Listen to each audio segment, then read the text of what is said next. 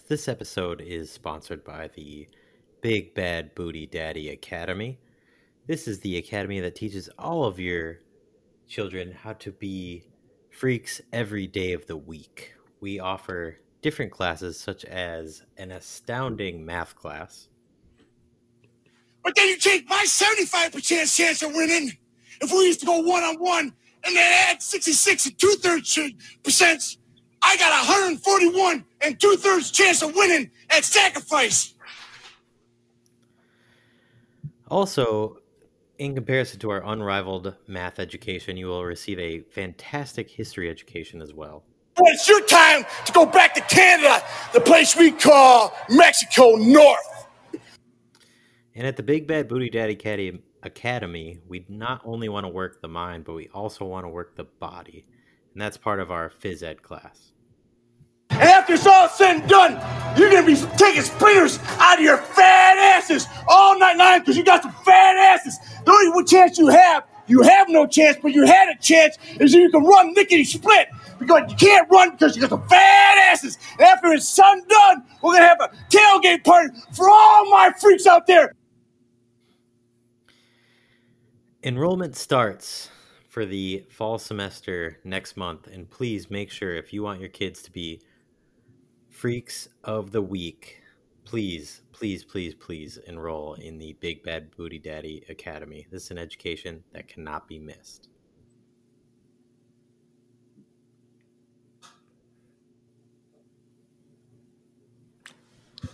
Hello, everyone, and welcome once again to the Triple R podcast.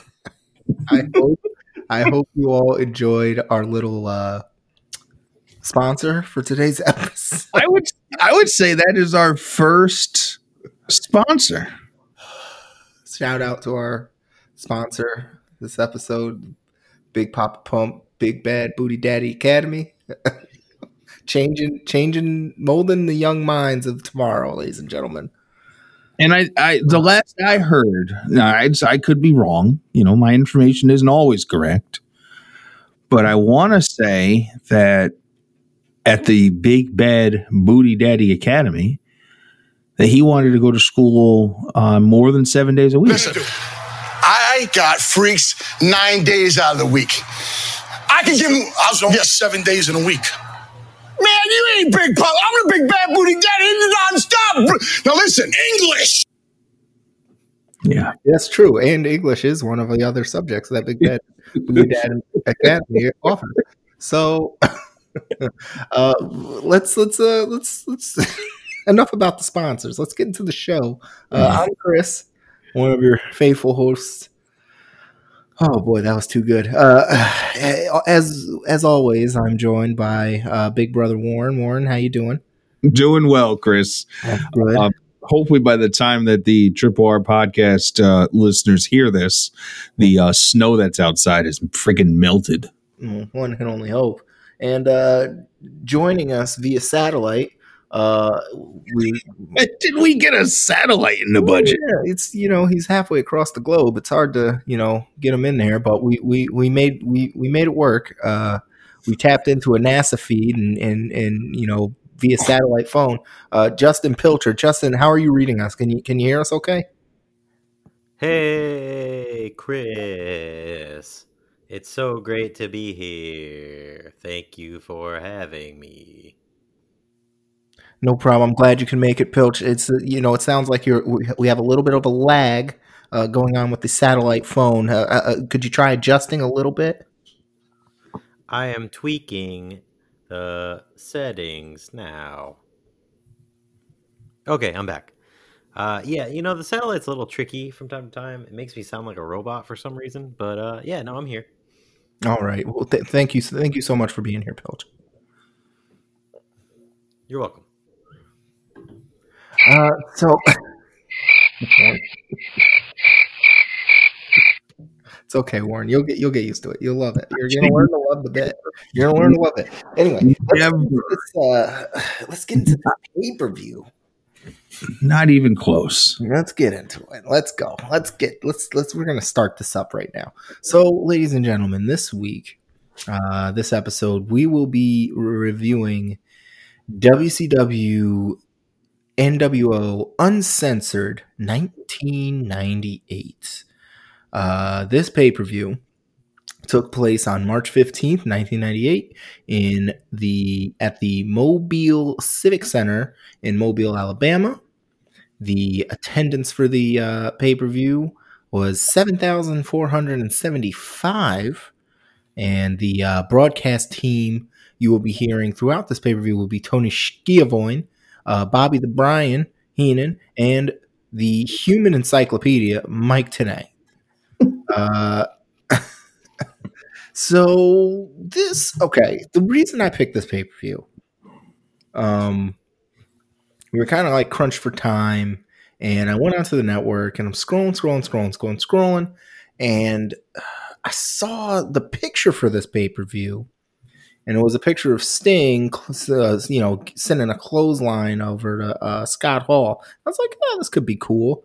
So I took a look at this this card, and I breezed through it, and I was like, I it's pretty good. I mean, you know, there was only one match that I was skeptical about, and uh, no offense to our our current sponsor, but it was the uh, big Big Papa Pump and Lex Luger uh, match was the only one I was like, this one might be a little iffy. But uh, other than that, I felt like every other car, every other match on the card was was solid. Um, but oh boy, well, I mean, we'll get into it, but I just WCW man, like what were you doing? What were you doing back then? They were doing a lot. A lot of like just questionable, questionable moves. And I just I don't know. I don't know. So let's let's let's see first impressions on this match uh on this uh, pay-per-view. Pilch, what are your first impressions for Uncensored 98? Uh, first and foremost, this is uh, titled Wrestling's Most Unpredictable Night which uh, you know that's a lot to live up to, and uh, I don't think it did. Uh, your boy Schiavone has a great, I would say, a plus mullet for this pay per view. like he had been growing that thing out. He's got a teased. He look, he looks fantastic. Schiavone had a mullet. Oh yeah, big time mullet. He oh, was business in the that. front, party in the back all night long. Are you um, sure you weren't just seeing Eddie Guerrero's mullet? No, I mean, I, there was also an Eddie Guerrero mullet, but not the one I'm referring to. Uh, I thought it was interesting that we have a uh, WCW title on the line, not the main event, but the main event happened to be a heel versus heel main event, which rarely headlines pay per view, so I was interesting to see interested to see how that was going to turn out. Yeah, that was uh, you know, you you have this pay per view and your your main belt isn't closing out the show. I mean, it's it's questionable, and I don't know, maybe. Maybe it's not that weird. I feel like WWE currently has done that once or twice, but only when it was like um, who who would have been? I think it was like a Brock match, and, and I mean that's like different. I mean Hogan and Macho. I mean, is that? I don't know. I mean, I don't know. It's just it's questionable. It's all questionable. It's WCW. Goddamn JJ over there. Yeah. Uh, Warren, what do you got for uh, uh, initial first thought of this pay per view? Um. So first, first thought was I've always liked the uh how the the uncensored logo looked, almost like you were cutting up a ransom note with the letters out of different magazine clippings and whatnot. I always thought that was a uh, nice aesthetic, so to speak. Um. We do have Schiavone, Tenay, and Heenan on the call. I just found it weird that when they showed the banner with their names on it, it was only their first names. I mean, not that we didn't know who they were, but it's just do we really have to call them Tony, Mike, and Bobby? Just you know, you can say their whole names. Um, and they were preaching the whole time that this uncensored pay per view will be unpredictable, and um, I mean, no spoilers or anything, but it was rather predictable. I didn't see anything. Uh, there was very little uncensored about this pay per view, and uh, we will get into it shortly. Could that be uh, because it's maybe there was some sort of uncensoredness of it, but because it's on the network, they took it out? No, no, no. This was this was just the way it was booked. Um, there were previous uncensored pay per views that were that were littered with no disqualification matches, other random gimmick matches. Um, this one had none of that. Mm-hmm. Yeah. Even if even if you just took out the the no disqualification for the whole night, I don't even think they did that.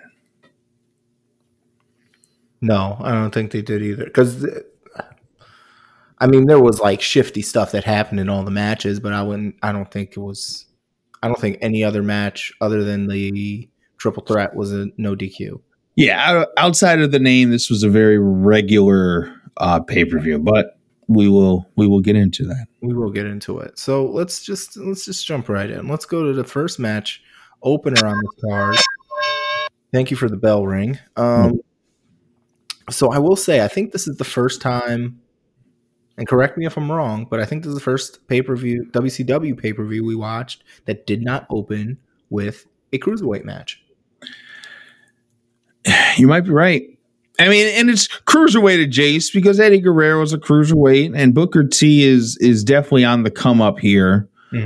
So this is a very good match to start with, even if it's not a uh, legitimate cruiserweight match. I mean, I wouldn't. I don't know if I would even say it's cruiserweight adjacent. I mean, just because Eddie Guerrero's in it, I wouldn't even. I wouldn't say it's cruiserweight adjacent. I just think it's a regular. I mean, it's a mid card match. Booker T is far from a cruiserweight. No, no, no. I'm not. I'm not saying that. I'm saying this is still a very good match to start the pay per view off with. Right. I'm not saying it was bad. I was just saying this is you. They strayed away from their formula. WCW had a very specific formula for their pay per views. I, felt like after the ones we watched is you always start with either it's either a cruiserweight match or it's like an international match. Like it's always the first match is always either because Tenay's got to come out and explain what a Hurricanrana is and why they wear masks and well this is what they do in Mexico City. It's either that or it's like Dean Malenko versus you know somebody in a mask, and then like that's what the first match is. Yeah. Or it's Eddie Guerrero versus someone in a mask. Usually there's someone in a mask opening this match, opening any pay per view for WCW, and this is the first Or- time they haven't done it. Or the Legion of Doom takes an insane person from the psych ward and True, yeah, but that was that was Three like on three. seventies wrestling. That was It was 80s. well close enough. Goddamn Capital Combat. Anything happens in Capital. Um. So yeah, I mean, this match was. uh I liked it. I like Eddie Guerrero. I thought it was. I will say this. I thought it was very funny. You know, Eddie and Chavo are having a little. You know, dis. I guess Eddie's trying to put Chavo in his place or something or other. I don't know. Um, but on the you know on the way out to the ring, Eddie's like giving Chavo a lip, like you know you're you're here for me, like you're here to you help me win and blah blah blah blah, and like know your place, all that kind of stuff. And Ch- Chavo looks real reluctant to be out there with Uncle Eddie, and uh, they get to the ring. And Eddie yells at Chavo. He says, "You go up there and you hold those ropes open for me." And you know, Chavo's like, "Do I have like I don't come on?" I was like, "You get up there and hold those ropes open for me. I'm your uncle. You treat me with respect. You go up. You hold those ropes." So Chavo goes up the stairs, gets on the apron, and he holds the ropes open. He sits down on the middle rope and props the top one up on his shoulder. And Eddie goes up those stairs, looks at Chavo, and then just jumps over the ropes. And I thought that was really funny. I just thought, like, oh man, Eddie could tell a story, man. He is so good. Like that, no wrestling has happened. Just his entrance to the ring just told a whole story between him and Chavo, and like just how much of a dick he is, and like I just, I just, I want to know what, how this. I know they end up wrestling each other at some point. I just want to. I wish I want to go and watch that between him and Chavo now. Yeah. Um, but let's go to uh, let's let's start with. I don't know. I'm curious to hear Pilch's side of this. Pilch, what do you got for the first match? Booker T versus Eddie Guerrero. Who who is Chavo? Chavo, Chavo Guerrero. I have no idea who you're talking about. What? Are you, are, are you talking about the guy that accompanied Eddie Guerrero to the ring? Yeah, it's Chavo. No, no, no. That's that's Kerwin White. Who? It was, that was Kerwin White. he did look very he did look very Kerwin White there. Who? Yeah, absolutely. Who is Kerwin Wright White? So- So Kerwin White is uh is the gimmick that Chavo had in WWE when he was trying to get away from his Mexican heritage. oh, when he wore the sweater vest, Yes, and he had the caddy. Do you know who the caddy was? it was Dolph. It was Dolph Ziggler. Yeah, Yeah. I forgot about that. That was in the that was in the dark times of of uh of wrestling. Yeah. You know, Didn't he like dye his hair blonde? mid two thousands uh SmackDown. I feel like he dyed his hair too. He Yeah, like did have blonde hair. You're absolutely right. Yeah, he went- Chavo. he We, went for we a go with you, Mr. Chavo. Mr. Kennedy look. Oh, Yeah. Chavo. So Eddie Guerrero and Kerwin White. um, my first note was, "What's Kerwin White doing there?"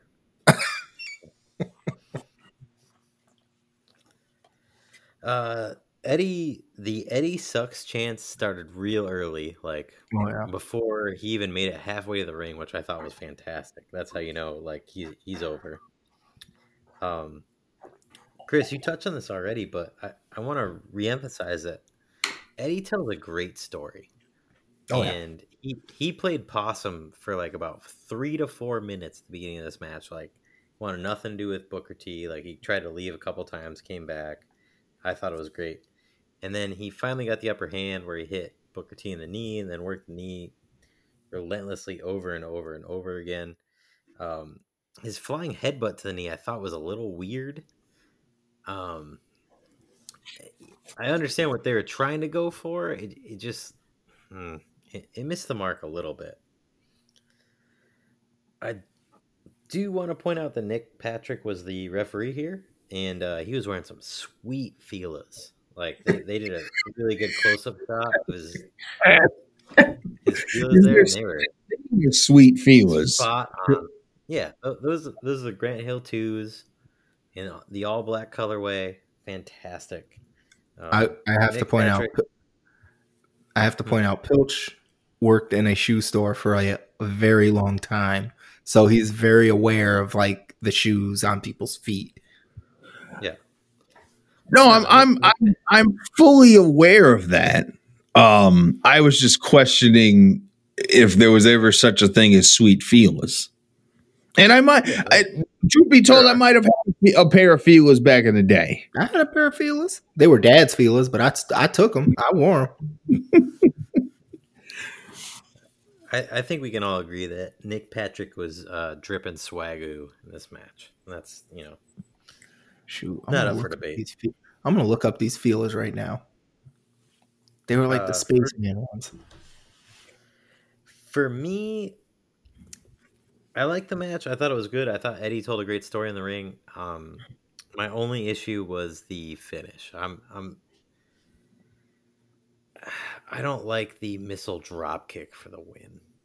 It's you know both both competitors have a bevy of finishing moves, and for there to be a Booker T drop kick off top rope to win the match, I just anticlimactic. Um, this is kind of a running theme with a lot of the matches we've watched recently. For some reason, is we have two wrestlers that are awesome and they tell a good story, and for some reason, within the last like minute and a half, I don't want to say it falls apart, but it just doesn't give you the ending that I think a match like this deserves. So, um, you know, and then Booker T retains. He leaves the ring, and then you know Eddie and Mr. White get into a fight. He beats up, beats him up, and then he flips off the crowd and he goes home. You know, classic Eddie Guerrero, really. But uh, you know, all in all, decent match. I just, I, I the ending really got me. I just don't. For these two guys, for there to be like a missile dropkick finish, just mm, not my favorite.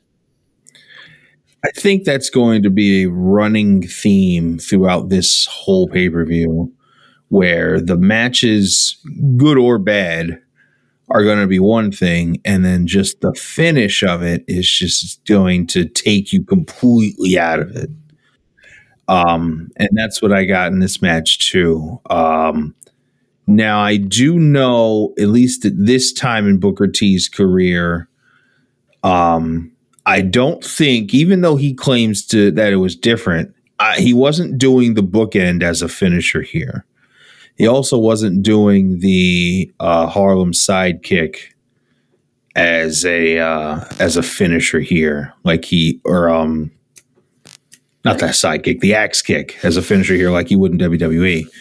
Um, his finishers that I remember at this time one was that missile drop kick, and the other one was the Harlem Hangover, which is the somersault leg drop that he would do off the top rope. Um, but I agree with you. It's just not my favorite finisher that he could have done uh, here. Um, or actually, period. I I I was a fan of the Harlem Hangover, that flipping leg drop. Um, a little more impactful. Um, and then even once he started doing the bookend and the the, the axe kick, I mean that that solidified it once, especially once he got to WWE. Um, but my notes on the match outside of the finish, um, no dreads Booker T looks like my one of my good friends Kent. So shout out to Kent once again. He gets a shout out in each in each podcast this no week. dreads Booker T looks like Kent. Looked exactly like Kent. Um, Booker T almost forgot to Booker T almost forgot to taunt for his pyro as well at the uh, as he was making his way to the ring. Did miss his mark for that. A little bit. Uh Pilch mentioned it already. Eddie was playing the cowardly heel uh to a T for the first uh, you know, three to five minutes of this match. Um and Booker T was just firmly in control. Every time Eddie got into the ring, tried to mount some offense. Booker T would shut him down with some with some power moves.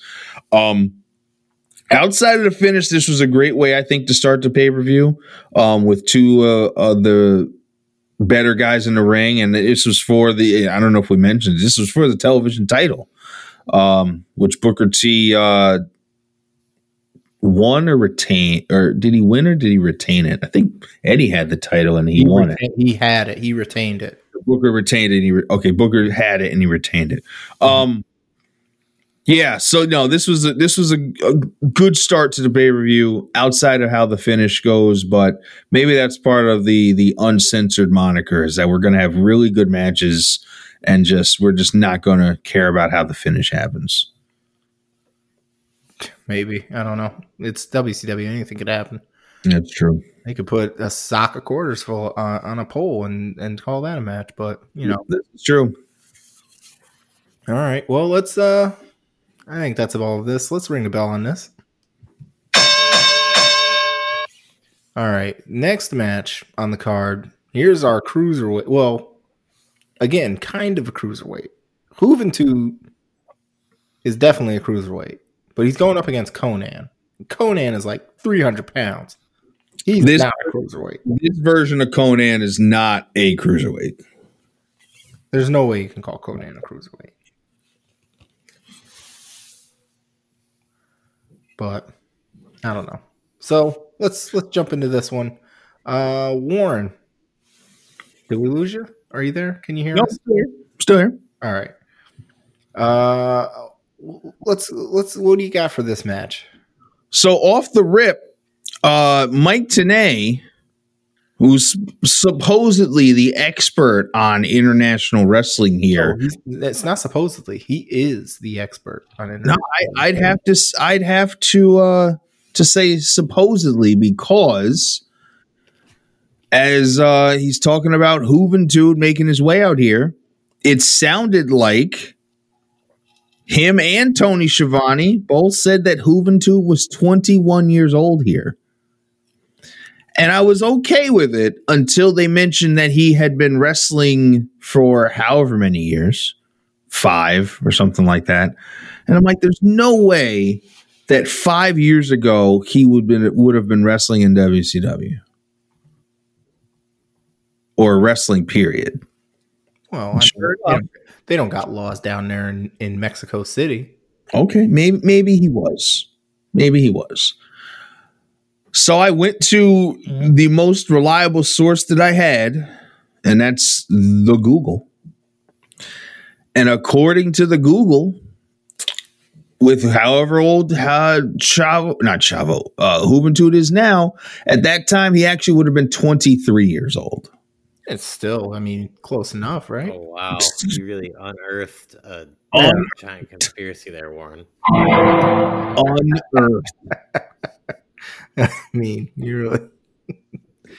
okay. I mean, Those are hours of your life you're never going to get back. Hope I thought you were doing all this jibber jabbering when I'm like, oh, he's really like 35, like something crazy. No, He's no, actually no, no. 18 Like, months I'm older than I thought he was. Like I'm listening to it, and I'm like, it just, it just, it just didn't make sense. And my Yeah. Metal Gear alert popped up. Yeah. How dare they be off by two years? I had to dig, dig deep to go find the information. Yeah, real deep one. Raw. This is, and ladies and gentlemen, this is the kind of investigative journalism you're going to find on the Triple R podcast every week. but as far as the um the rest of the pay-per-view, we get into the match. Conan's out here. Uh NWO Conan, full on cholo gimmick. Uh and just not he's not wrestling like the Conan that we have seen in previous pay-per-views that we've watched, whether it was before this one or after this one, after he had left the NWO. Um, this one was a very lazy version of Conan, not doing all the usual movements and tumbles that we were so used to seeing Conan do. Um, had a, a fake out dive that looked like he kind of messed up. Uh, I don't know. He kind of dove into the ropes where no, he didn't land on his feet. I don't think. Uh, just looked weird. Wasn't a great looking thing. wasn't like uh, like a Mysterio fake out or a Ricochet fake out. It just looked looked awful. Um, Conan threw threw Hoovy into a very interesting submission where he had a deathlock, uh, Indian deathlock on his legs and butterflied his arms. Um, you know, I'm all about tying somebody up like a pretzel, so that was uh, that was music to my ears. Um, but then he also had a uh, fireman's carry, had Juventud in a fireman's carry, and was supposedly a sub a submission where he was telling the ref to ask him, but he wasn't really like tugging on him or anything like that. So whatever. Maybe it was a new move that I didn't uh didn't know of. Uh Conan goes for a spider German suplex where he German suplex him off the top rope and Conan hooks his feet and holds on. Um, but Juvi backflips out of it and gets the one up on Konnan out of the tree of woe. Uh, then Konnan goes to hossing Juvi around all over the ring, as uh, as Konnan would here early days in the NWO. Um, Konnan had a spot uh, almost ended Juvi's life after the match uh, where he threw him out of the ring, and there was a, a set of stairs set up, but it was in the set up in the middle of the uh, the outside, not right where the uh, where you'd walk up in the corner post. So he throws him out. He almost hit his head on uh, on the stairs. That would have not that would not have been uh, been pretty. Um, very uh, interesting match. Like I said, this hasn't wasn't Konnan's best uh best showing, at least in the matches that we've seen here on the Triple R podcast. Um, but Juvi gets the win, a little sneaky win with a with a roll up. Yeah, there you go. Um, Pilch, anything to add? Yeah, I mean, I was super excited that we got more unmasked Juvi juice. You know, that's always great. Um, I, my question is, is this is this is a pay per view, right? Like a big, big deal. You know, there's millions of people watching at home. There's thousands in attendance, and Konnan doesn't even iron his pants. Like they're so wrinkled. I told you the lazy version of Konnan when he first joined the NWO. Yeah, I mean, I go to work and I sit with five people and I iron my pants every day. Like Konnan, get get it together. Um, this is the first time I noticed that the the flock was sitting in the front row, Yes. but there was a member of the flock, and I don't know who it was, and I'm sure you do, Warren, that just like decided, nah, I don't need a tuxedo. No, I also don't need a tuxedo T-shirt. I'm just gonna paint a tuxedo onto my body, and it'll make me look real fancy. Yeah, that would be Lodi.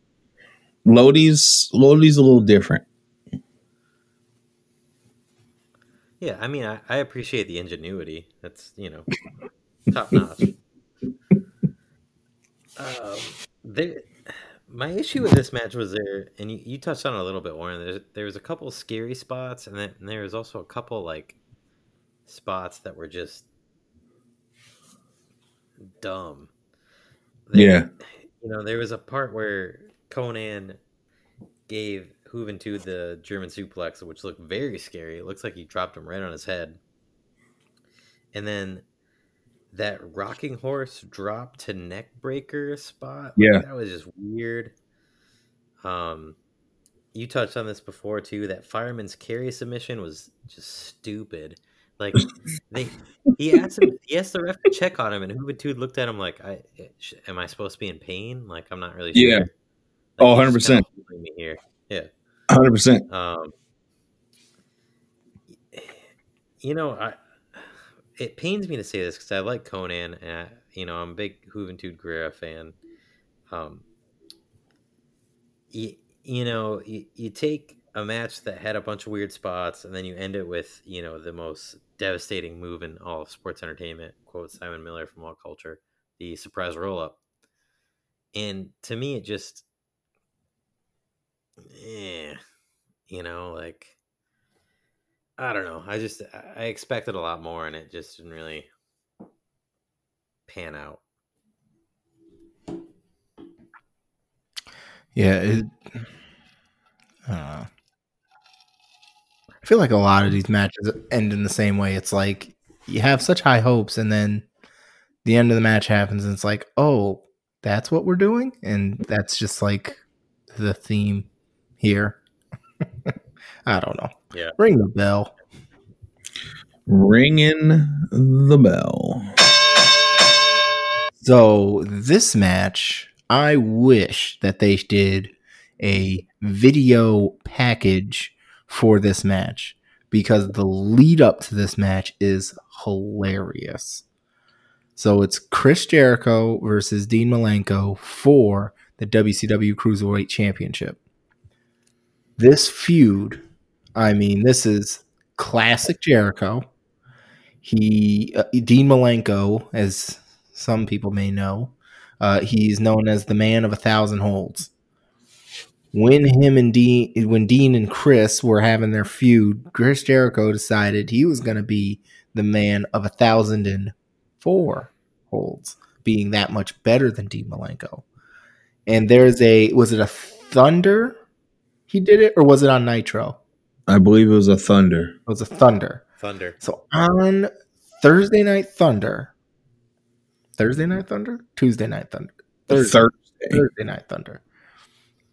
Jericho comes out to the ring, cut a promo on Dean Malenko. I almost said Dean Ambrose there. Dean Malenko. He cuts his promo. He says, "I'm gonna go through." He's like, "You're the man of a thousand holds. I'm a man of a thousand of four holds. I'm gonna tell you every single hold that I know how to do." And I think he's I think he started off with the Lion Tamer, and then he goes he goes like Lion Tamer, and then it's like made up word, made up name, made up name, arm bar, made up name, made up name, made up name, arm bar, and he just keeps like making up these like crazy like the you know the Kansas City crippler and blow like dumb stuff, and then he'll just throw in an arm bar. he keeps going, and then they go to commercial, and then they come back, and he's on like no- you know uh, number you know sat like number ninety eight arm bar.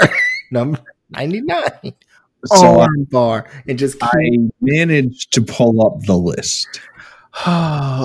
you have oh you found the list I Found the list. oh, Uh, so number one, arm drag. Number two, arm bar. Number three, the Ross covered three handled family credunzel. Number four, arm bar. Number five, the Saskatchewan spinning nerve hold.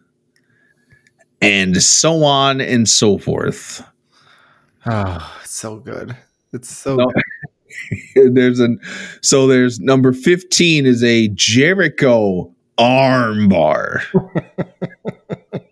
16 a Canadian arm drag. Uh and it goes on and on. Number 55 is just a pin. That's it. It's a pin. yeah it's a pin It's a pin. Um, and it's yes, if you uh if have the time or the effort, or maybe you're just bored, go to Google or go to the YouTubes, type this in Jericho 1004 holds and uh laugh hysterically as he gets to go through a majority of them. I don't remember if he made it through all no. 1004. no i think he so here's the so here's some inside baseball for you. I think he talked he talked about this on his podcast. He says that so he only gets up to like live into the camera. He gets up to like 10 or so i think and then they cut to commercial. So while they're on the commercial break he stops naming stuff and just like you know is doing stuff with the crowd like you know trash talking the crowd to get them riled up. Then when they come back from the commercial he jumps up the list. So like when the commercial break ends or starts he's on like 10 or 11 and then they cut and then they come back and then he just like picks up at like in the 80s or 90s or something like that to make it just to make it look like uh, he's just this whole time you know course. he's gotten to, he's just been going oh but it's just a good it, jericho is so good at his um build up for his matches he just he's he's so good at it he's so good at it Could I- either can either of you guys tell me what a overhead faced first power bomb turnbuckle smash is? I think it's pretty self-explanatory. yeah i think it, it is what it is like it, it is what it sounds like Because that's move eight hundred or it's move nine hundred and eighty one. there you go see Yeah, he got it. uh pilch anything to throw in on this match what were your thoughts on the match Um, yeah, I mean, I think if you're a wrestling fan, you've probably seen the promo once or twice. Uh, it's great. You know, he he has the he starts it. They go to commercial break. They come back. He's still going. Then they go to the commercial break. They come back in. They're saying, and here starts the second hour of Nitro, and they have all the pyro and stuff, and they're talking about what's going to happen in the main event. And then they cut back to Jericho. He's on like number seven hundred and forty-four, and he, he's in there for forever. It, I, I think it's like a fifteen minute long like promo. Like he just never stops. Um. So I I didn't look at the. This is the new thing I've been doing when we watch pay per views. I don't really look at the card. I just kind of watch it and just get surprised. And for this one, I I remember them saying before Dean Malenko came out, they're like, "Oh, it's here comes the Iceman," and in my head, I don't know why I thought this, but I was like, "Oh shoot, we're finally going to see Glacier. Like I've been waiting for a Glacier match, and then Dean Malenko came out. I was so sad. I was like, oh no, it's Dean Malenko. I forget. I don't, I don't know how to break this to you, Pilch, but I don't think Glacier has any like pay per view match. I think he's strictly a Nitro guy. I can't remember him wrestling on a pay per view. Yeah. Honestly, I think he was strictly Nitro and Thunder Man.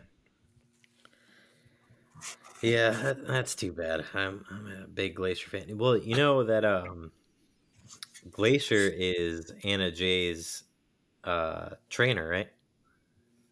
Mm. oh nice. So Anna Jay is Yeah. not good, is what you're saying, Oh, Anna Jay's When was fantastic. Glacier bad? huh? When was Glacier bad? He was always bad, Glacier. No, he, he's not a bad wrestler. He just has a weird gimmick. Questionable like- gimmick, sure, but not a bad wrestler by any means. I don't know. If I went to a wrestling school and it's like, all right, I was Glacier, I would walk out. I would just walk out. Would not? You'd be starstruck just like I would be. Exactly. Um, yeah, apparently you- Glacier. I mean, we'll never know until I'm in that position, I guess. You would sit there and want to ask him, was that snow real? Yeah, It obviously was not real. No. You don't know that. His name's Glacier. No, okay. who Ay, came ay, first? ay. Was it you were Sub Zero? Because I'm Sub Oh. Zero, torn apart. That's a huge, that's a huge question right there. Sub Zero definitely Oh, came first. Uh, there- Somebody in the writer's room just got their kid Mortal Kombat and they're like, oh, this would be a sick gimmick. That's exactly Uh, what happened. So there's a point in this match, Chris, where Mhm. um, Chris Jericho puts Dean Malenko in the armbar, and he yells to the crowd, "This is number 643." and they all look at him, and he, he yells, "It's the armbar, stupid!"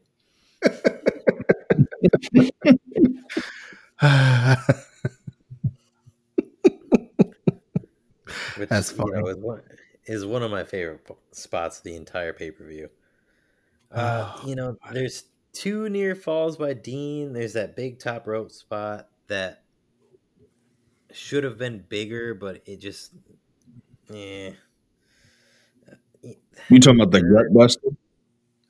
they The like missed one- it. Yeah, that that one was terrible. Um, and then it was a two count, and I was like, two count from what? They just both. I don't know. Um, I thought the end was pretty good. I like that Malenko went for that flying knee, and then Jericho countered it in the Lion Tamer. Yeah, that was the end of the match. I actually thought the end of the match was great when Jericho was all excited. He's got the title. He's walking back to the locker room, and Mean Gene just blows by him. like, just like doesn't even see him in his peripheral. Like, no, I'm going to talk to Malenko. And then he like, I've always been a Mean Gene fan, but he was just a jerk. He was, right? He was right. Like, He was like, went up to really mean to Dean Malenko for no reason. He pretty much told him he was like a piece of shit, Yeah. and he's like, he's This is very piece of shit." uncharacteristic of, Like- of Mean Gene. Yeah, just just quit. Like, I don't know why you're still here. Get get out of W WCW. And I was just like, whoa, whoa, Mean Gene, like you're supposed to be on you're supposed to be on uh the good guy's side. You're supposed to be a journalist. You're supposed to just be asking questions, not like ripping into him. It's like Dean, you just Yeah. lost this match in front of all these people. You, you I know you you must feel like a piece of shit because I think you're a piece of shit. Like, what are you gonna do now? It's just like, I'm gonna go home. Are you Yeah, ever gonna win a pay per view? Uh probably not. Because uh if it hasn't happened yet, I mean Yeah. So then uh, you know, in the words of Chris Jericho, Dean Malenko then took his ball and went home. So Yeah. You know, that was, that was pretty much it. Th- this match falls into the same category as the first two, where there were spots that were great, and as you said, the, the lead up to the match was great, but it just, all in all, it's It- meh. Yeah, loses something in the finish. Uh, Warren. So I my first question when I saw this match was uh will we see all 1004 moves from Jericho here? Um obviously the answer was no. We did not see all 1004 moves. Um, Jericho does this walkout thing. Uh, because he's walking in here. He's the champ, right? Mm-hmm. So, what would be the motivation for him to go back and not walk out if he's done with the match? Because if if he gets counted out, then he won't lose the title, unless there's some strange WCW rule where that's not the case. Well, you know how they like to just make stipulations in the middle of the match, or like take stipulations out, put them in, whatever they want to do. So I don't I don't know why he would. I, I would have preferred to see Malenko go out and get him, or them announce, "Hey, if you get counted out, we're going to take the title off of you." Right. Um, but him to go back on his own, I just didn't think. Excuse me, I just didn't think that made sense. Um, I liked the gut buster from the second rope. Um, it was very uh, Roderick Strong like with his, uh, you know, Messiah of the Backbreaker. Uh, maybe the execution was kind of questionable, but it just it just looked really impactful.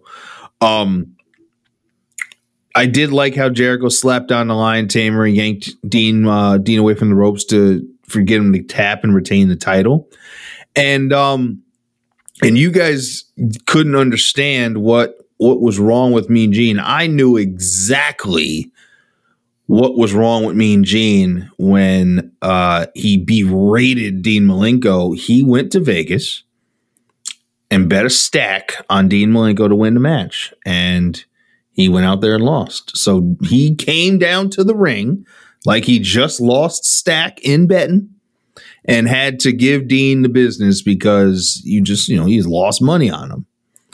Um, I don't remember what happened with Dean uh, after this whole go home thing. Um, I wasn't sure, and I didn't look it up of what the timeline was between when Dean uh, and them left. I mean, it's 98, so it's probably still early. I don't think they came until about 2000.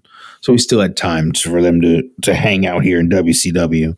Um, but I don't remember what the the the end result was for him to quote unquote go home at this time, and if he did end up coming back and getting his uh, comeuppance on on Jericho. Um, but as as far as his pay per view is going, it's the same thing. Decent match, two good competitors. Um, the finish was okay, but it was just that that promo at the end just didn't. I, I just didn't know what the end result was uh, after that.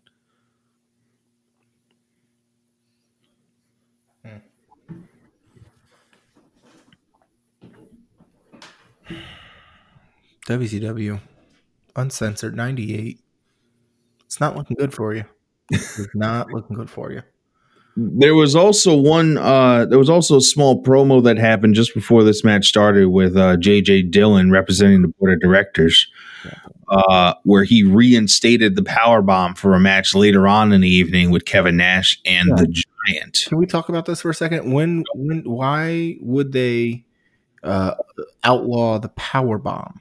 Okay, so this goes back to when Nash tried to power bomb the Giant and dropped him on his neck. Right. So they banned the power bomb because it was too dangerous.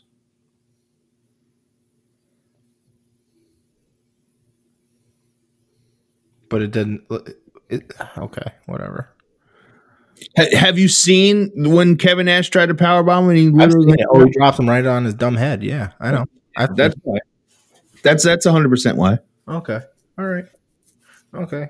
I just think it's weird. Like, how many? Well, I know it's Kevin Nash's, but like, how many other people have a power? Like, technically, the Razor's Edge or the Outsider's Edge, that's a power bomb. Like, he can't do his finisher now.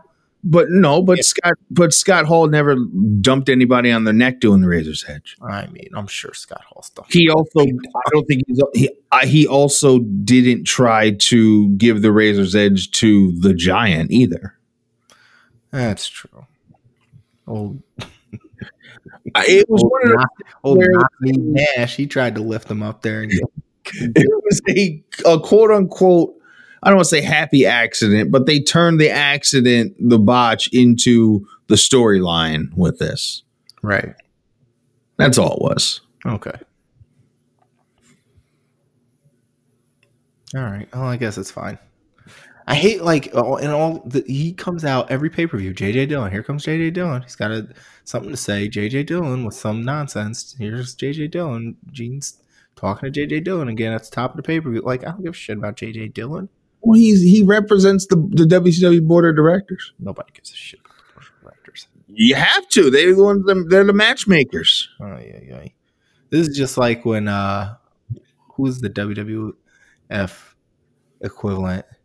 Jack Tunney, Tunney, yeah, that guy. WWE president. Yeah. Fucking Jack Tunney. But there's also my my problem with that is there's zero payoff. Right. They don't even he doesn't even attempt to do it. No, And he and the, and the giant doesn't you know, Big Show doesn't even try and do it. It's just, oh, you guys can do the power bomb. All right, we're not going to. yeah. Well, Well, they that's told us because- we could. We're not doing it. So Yeah. That's that's because he probably shouldn't have tried to do it in the first place. But not him. I'm gonna think Big Show should have power bombed Nash. That's what I thought this whole thing you know, talking about, oh, they outlawed the power bomb. They can't do the power bomb. And then he's like, you know what? We're going to reinstate it just for this match. Like, that all should have just been so because the big show was going to power bomb Nash. That's Yeah. what the lead up should have been, or what it was, um, you know, foreshadowing. Mm. Nash tries to do it. Big Show reverses. He power bombs Nash, gets the win, and then gets jumped. I guess or whatever. It could have been like that's maybe it's too obvious. I don't know, but it's better than what actually happened. Nope. You- Yeah. the- or at least have him like attempt it. Right. Like, you know, it was just never referenced again. It's, it's I don't know. you know, you know what was referenced? WCW. Hmm. That's the only explanation that I can come up with. Ring the bell. All right. This next match. hey, hey. Here we go. We got Lex Luger versus Scott Steiner. And uh here's okay, so this is going to be Oh no, it's not yet. So but so just throwing this out here. So far, we've had one person from NWO, Konnan, come out. So we've already heard the NW music once. Then we have, you know, Jericho and Dean. And now we're hearing NWO music again. And I am a little confused because I thought wasn't Luger in the NWO as well? He got in the NWO Wolfpack, and it is not Wolfpack time just yet. Okay. All right. Okay. Yeah, it wasn't too sweet yet. Okay. And then the other thing is, is I think these guys traded boots. They, they traded boots. Yeah. Luger has on Luger has on black trunks with white boots, and Scott Steiner has on the white leather singlet with black boots. I don't ever remember Luger wearing black boots. Yeah, he probably, maybe he didn't. But I just thought that was funny. Like they were just like you know, flippy, flippy floppy of each other. Yeah. I just thought it was funny. I guess it didn't land. That's fine. That's cool. We're moving on. Um, this match, you know, Lex is just screaming at the top of his lungs every little hit he gets. I hate it, and I can't. I don't. it's just like here we fucking go. All the time, just every single move.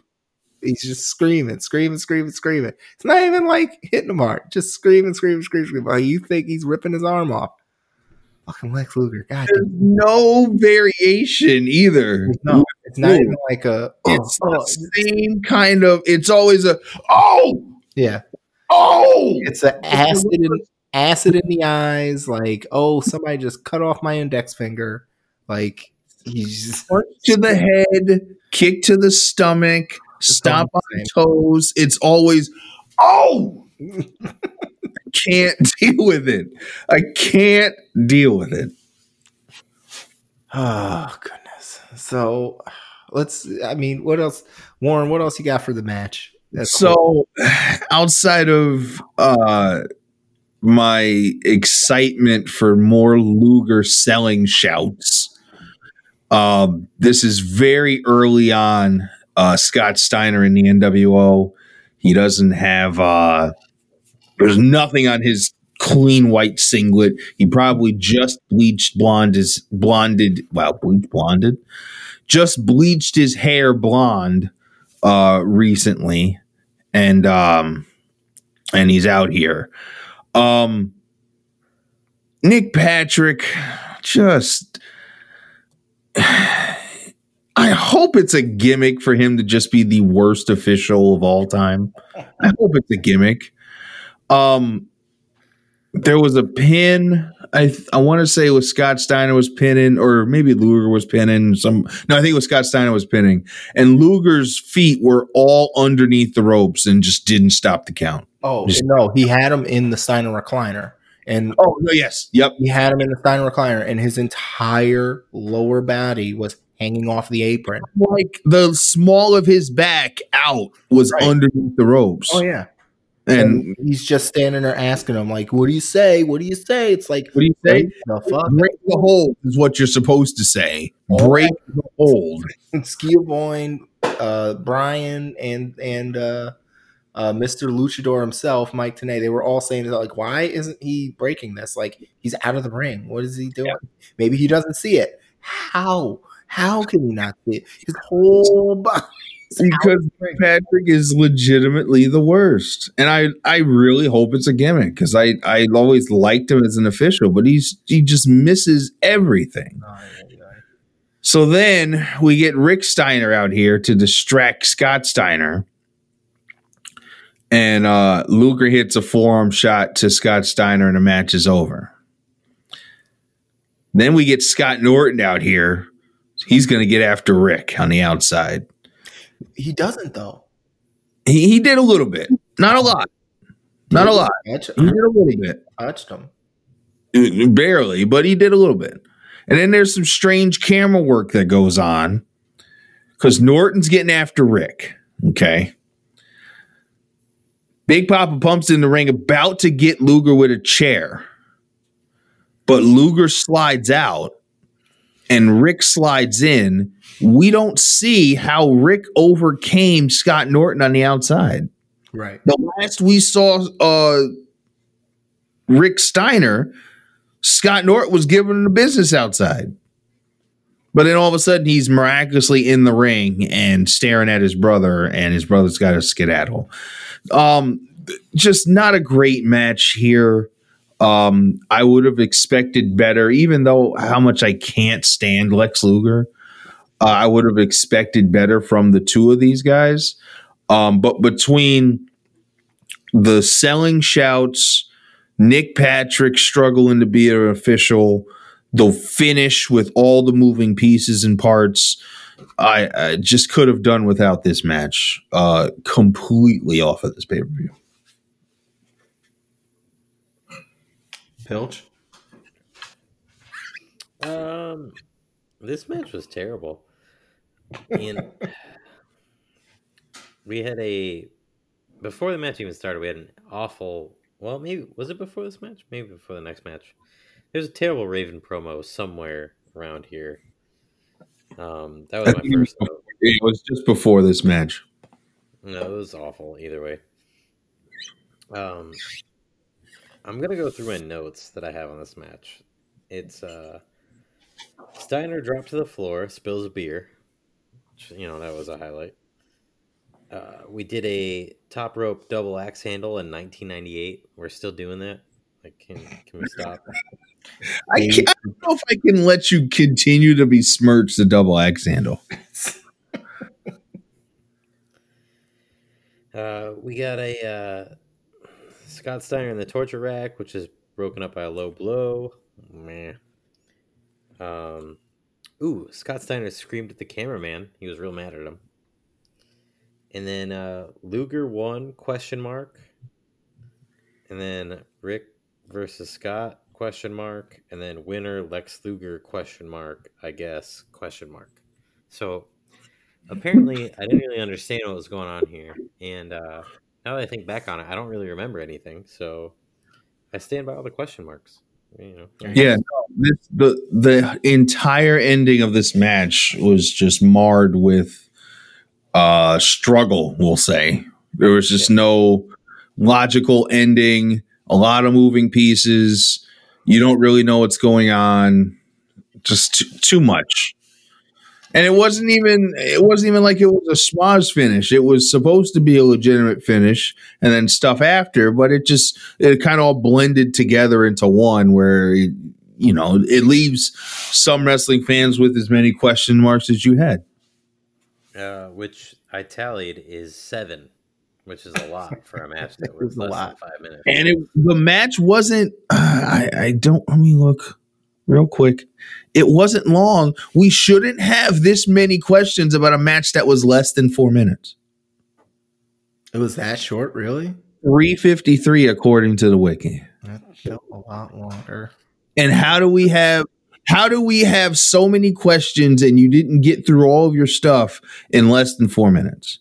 And some kind of of finality at the end of it. Yeah. I will say, spoiler alert, before we get to the end of the pay per view, there was a match that was decided, and where I usually write winner, I wrote winner equals question marks. I'm not sure who won, so we'll, we'll get there. But Oh, I know exactly which one you're talking about and yes, we will get there. Uh, ring the bell, please. Ringing the bell. Okay. Next match, we have the triple threat for the United States Championship. We got DDP, Chris Benoit versus Raven. Um, I would like to point out last episode, I believe I asked the question uh, Isn't there a point when DDP just constantly has his ribs taped? And guess what? His ribs are super taped in this match. Just from like here on out, it's like every time he wrestles, he has his ribs taped, and it's just I don't know if maybe it was it's gimmick. He just has bad ribs, or maybe I think DDP did this on purpose so that he didn't show his stomach because this was like he usually has those like higher tights that like cover his stomach, his old man gut. And I think at this he started like wrestling in jeans and he didn't have a way to cover his old man gut, so he was just like, I'm just gonna take my ribs and say I have like bruised ribs all the time. Hmm. I don't know. I, that's what I think. That's what I think. I'm gonna go with it. Um, I will say I who oh it was um shoot. Oh, I'll bring it up next match. I'll bring it up next match. Um, but uh, this was this was good. I I like this because it actually fit into the kind of uncensored uh, uh, uh, style of this pay per view. It's a triple threat. It's kind of like no holds barred, you know, no DQ, hardcore type match. Um, they even bring up, you know, DDP was just in the, a similar type match with Macho Man not too long ago, um, which is the pay per view we did, the Halloween Havoc we did. Um, so it, it does get a little crazy. Um, you know, they go up and down the uh, the the entrance way. Uh, uh, a lot of good. I mean, as far as like, I don't know, they didn't really use a lot of objects. Um, you know, they do go up the entranceway. There is a trash can sighting. DDP gets thrown through those those light boxes. Um, for and he's he's gone for a real long time. Uh, and then I think there's a attempt at a table. They are really bad at tables.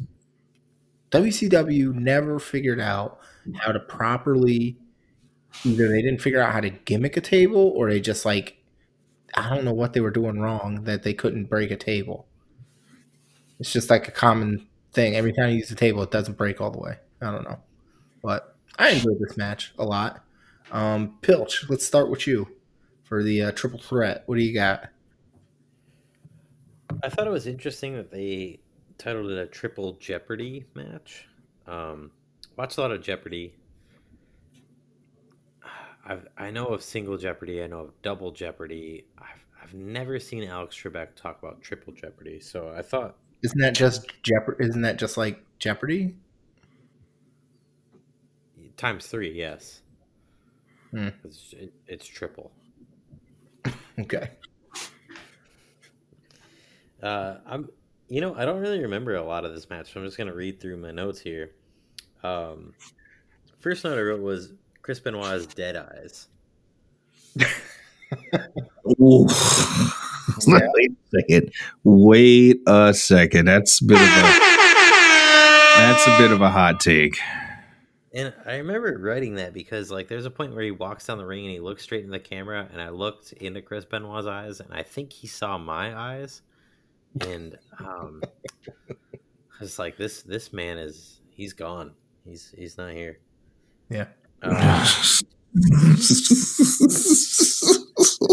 Well, if only you would have mentioned it sooner, Bill. oh, gosh. only you would have mentioned it sooner.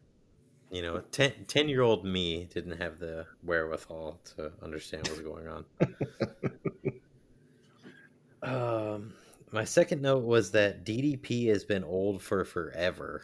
Like he looked old Yes. here. He's he's still old.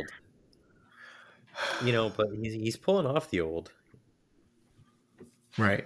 The uh the the triple like I call it the hookup spot, but the triple like tie in. Lock, You know where they lock up. lock up. That, it's so stupid. You didn't like the triple lockup. No, and they did it like four times. They Yeah. they like We are all wrestling, we are all wrestling fans. We have seen a myriad of triple threat matches. You know, never has there ever been a triple lockup in a wrestling match Right. up until this match. It's almost like they did it the first time, and the crowd didn't really respond. They're like, "Okay, they must not have seen what, what we did. Really good, so we're gonna do it again." And they did it again. the We're hammering the point home, brother. Right. And they're like, okay, well, let's do it a third time. And if they don't get it this time, we'll do it one more time after that. And yeah, it's just. So you didn't like the triple lockup, but did you like the the the triple German? No, I also that's my next note is the triple German was also stupid. You didn't like the triple German? Wow. I, I didn't. Um, I'm trying to remember. I don't remember a lot of this match. Uh, my next note was DDP had the slowest slingshot ever. Um, ooh, the the double uh, crutch shot with the can of Raven's head was great. I love that. Okay. Uh, you guys know that I love a, a good trash can spot. That's one of my favorites. But what ups the ante for me is when there's actual trash in the trash can, and they have that here. And I, I love when they, you know, they they take a trash can out of the wild. You know, it's it's still got the trash in it. It's yeah, fantastic. I, you know, give me give me the the trash filled trash can every time. Um, I, don't- I I understand why they did it, but I don't like the fact that Chris Benoit used the kitchen sink. I get it; it's a joke. They, you know, they have every weapon but the kitchen sink. But like, did you really have to go to the kitchen sink well here? Like, that's. uh, I think once they went to the triple lockup, uh, I think anything was on the table. Sure. Um, they also did a triple lockup. They did a triple sleeper, which I also thought was dumb. Like someone should just let go. There's no point. Yeah, I, I don't know. This had Uh, to have been the first triple threat match because they're Oh, pulling yeah. out all this stuff like they've never done it before. I I did love the end though, where the the flock had to use my sign and end up being a stop sign. I thought that was great. Um, I think one of the ugliest spots I've ever seen in professional wrestling was that diamond cutter through the table. That looked like it Yeah. hurt everyone. It hurt DDP. It hurt Raven. It hurt me watching it. Like no one was was safe from the pain there, and um, yeah, I mean, I guess my problem is I'm just I've never been a big fan of triple threat falls count anywhere matches. I just think you get the same thing every time. You get the three guys start in the ring, they they fight, and then it spills the outside, and they fight some more, and then someone gets like incapacitated, which DDP did. He got thrown through the whatever you want to call it, the uncensored sign. Then that person slowly makes his way back. The other two fight it out, and then there's like a big spectacular finish that always like lets us down. You know, I, I'm a big fan of all three wrestlers in this match. I just don't. I didn't really like the match all that much. So, you know, DDP wins. You know, him and Benoit shake hands. uh, You know, uh, who cares? I don't know. Warren. Yeah, um, we we kind of discussed already that um, DDP's ribs are always taped. I don't think his ribs got better until he invented DDP yoga. Um, triple lockup was interesting, um, unnecessary but interesting. This was the real uncensored, the first real uncensored match of the pay per view um, to where they they explored the arena. Um, they did go through the sign, similar to how Shane and Kurt Angle had their uh, their foray up by the sign in uh, at the King of the Ring. Um, I loved the, use my sign gag. That was always a uh, a welcome treat, and the uh, this table spot uh, where they go, they try to do the diamond cutter off the second rope through the table where it just doesn't break. Like you said, um, Chris, WCW just doesn't prepare their tables so they can get the effect that they want. They just hope that the the wrestlers can perform the effect regardless. Doesn't always work out that way, and then kind of makes the, the the ending look silly, like you know most of the other matches that we watched before this one. Um, but I didn't hate the match. Uh, I like all three performers in the match. Um, I'm glad they did get towards some uncensored things.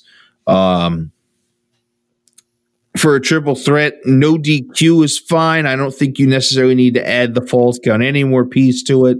Oh, I'd always prefer to have the action end in the ring, um, even if it is uh, a no disqualification.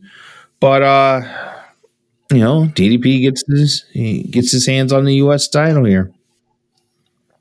There you go. Well, yeah, that's uh, I don't know. That's that match. All right, ring the bell. Let's go.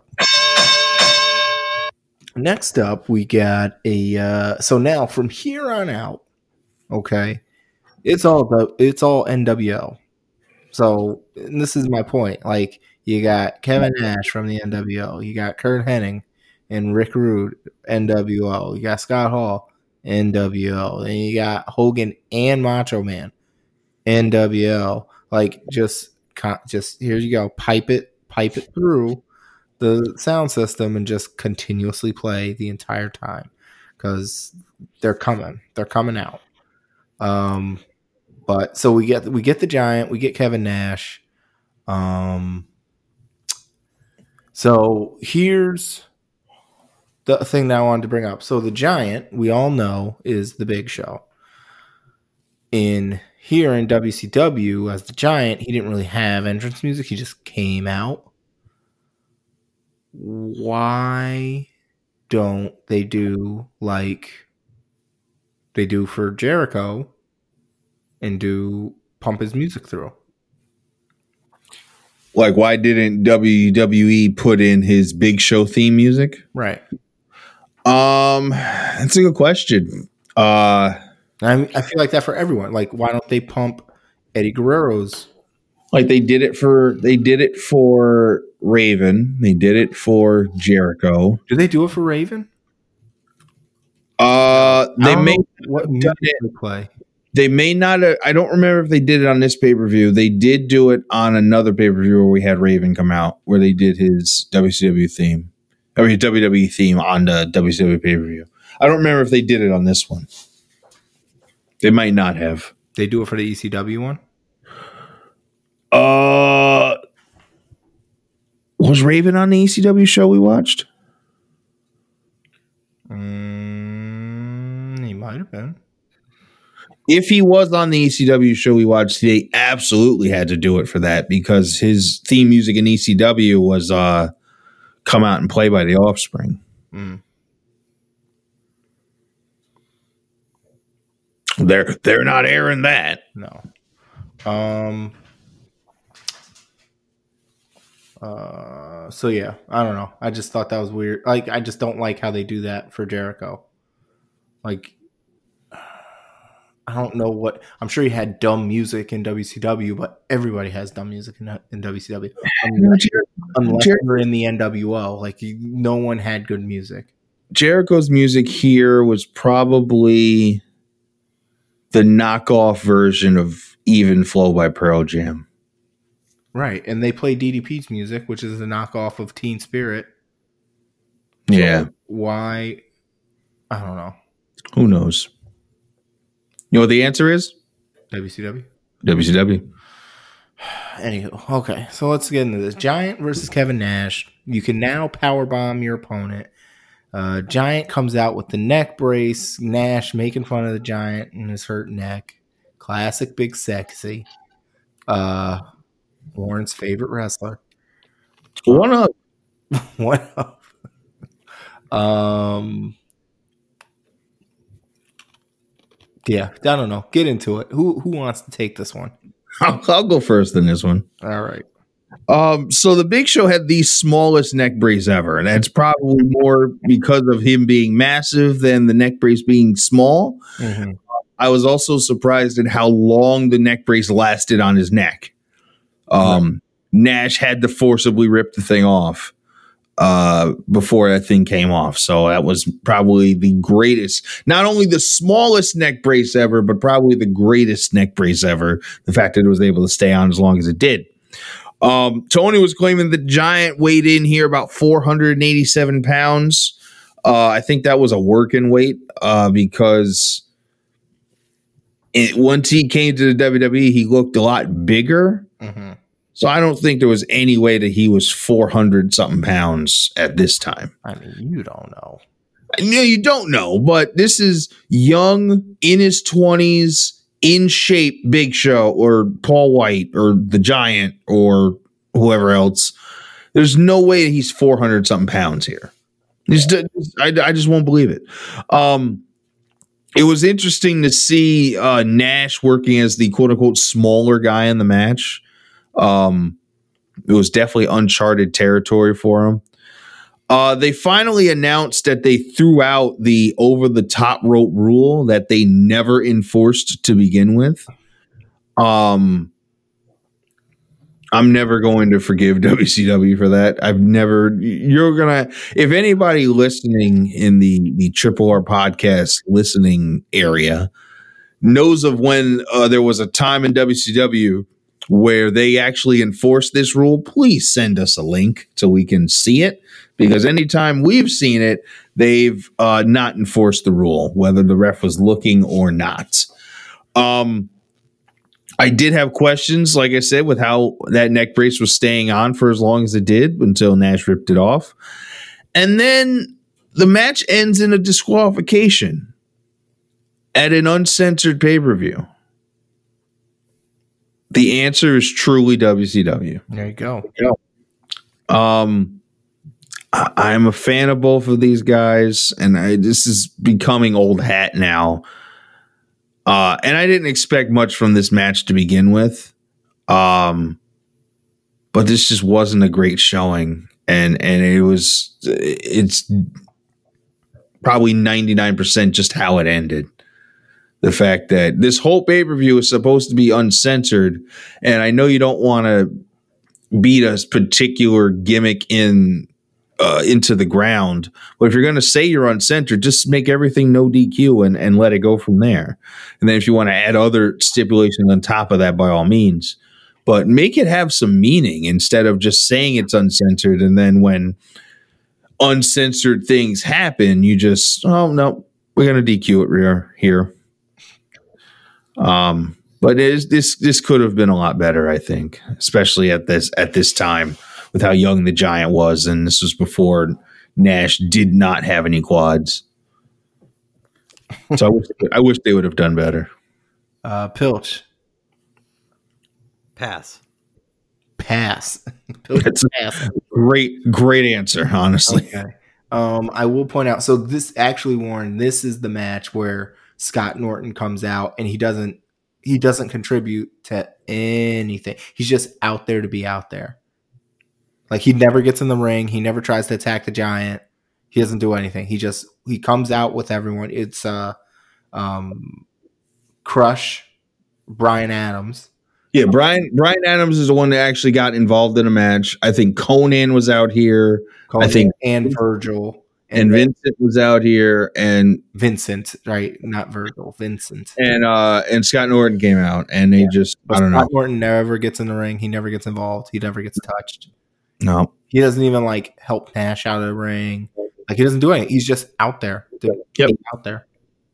yep, get that paycheck. Um, uh, a lot of gimmicked bats in this. they use so many gimmick bats. Yes, Giant breaks one over his knee, and then uh, Nash breaks one over the back of the giant, but he he pretty much no sells it. Um, and yeah, and then they all run in fear of the giant. Speaking of of no sell, I have a story for you, Pilch. For me? So for you, yeah, I just want to tell you about. There's uh, uh, uh, the most notorious no seller that I have ever known is Warren Warren Lee. it's me. You Warren Okay. loves no selling. So back in the day, we used to wrestle like out in like the backyard or like wherever, you know. And it was always like Warren and his friends versus me and Joe usually. And um there was this one time we were like messing around. I believe we were in the front of the house. And I told Warren, I had been like, this this whatever year this was it was like i was you know finishing up football i had ran track that year been like super going to the weight room like i was in the best shape of my life and my um vertical was getting higher so i told warren i was like warren i think i could do if i got like a little run and start like if you whip me off the ropes i think i could do a hurricanrana or like Oh, I remember, I remember this. well, you got you can't get up onto his shoulder. They were all, you know, Warren and Kent. I think Kent was there. Mike Yep. might have been there. Doc, Doc was definitely there because I think he might have been staying with us at the time. Yeah, yeah. And Kent's grandparents lived around the corner on Right. the lawn. So I know Mike, Mike and Kent were definitely there. Sloan might even. I think it was like everybody was over, and I was like, Warren, I'm telling you, like I think if I just like get a little hop, like I can get up on your shoulder and do a hurricane. And I asked Warren, I was like, Warren, if I do this, will you like commit? Would you sell it for it? He's, oh yeah. Oh yeah, yeah, yeah, yeah. No I-. Hang on, a hang on a second before you go. I think the answer was at least catch you. I don't remember. if I, I, I was under the impression that if I got up, if I got up there and I went to do Hurricane Run, you were gonna sell it and take the bump. Okay, for Hurricanrana. That Alright. was the agreement that I signed up for. okay, all right. I maybe I understood it differently. No, But go ahead. You, you just you're you're Continue the story. you you're Triple H. You always go over. You go over. No one else gets to go over. You go over. so I go. I like you know we line up. and Warren gives me a little whip. I come back. I hop. Very like barely touch, like get a little. I barely get a boost from his shoulders. Like I like tap his shoulders with my hands, but I'm up there. I get my my legs on his shoulders. Warren catches me. I lock my legs.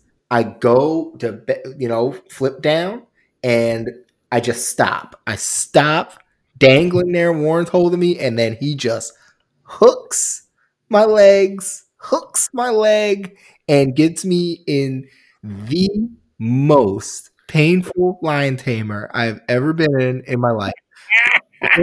When I tell you that my feet were touching the back of my head, I, my feet were on the back of my head. Warren's knee was in my neck. Like I was, and I'm tapping. I'm tapping. I said, You said you were selling it. You said you were going to sell it. and Warren's just ah, in the middle. Like everybody's laughing. I think I even heard Ked say, "Oh, Warren's going over." so never trust Warren if you want to try try a new move out because he's not going to let you. He's never going to. Warren loves no selling. Hmm. Well, Chris, to piggyback on that, I've uh, only put one person in a lion tamer in my life. I still have that picture, by the way. you want me to send it to you? And it's because she crossed me, and she will never cross me again. who, who was it? He put Kara in the lion tamer. Oh, Jesus!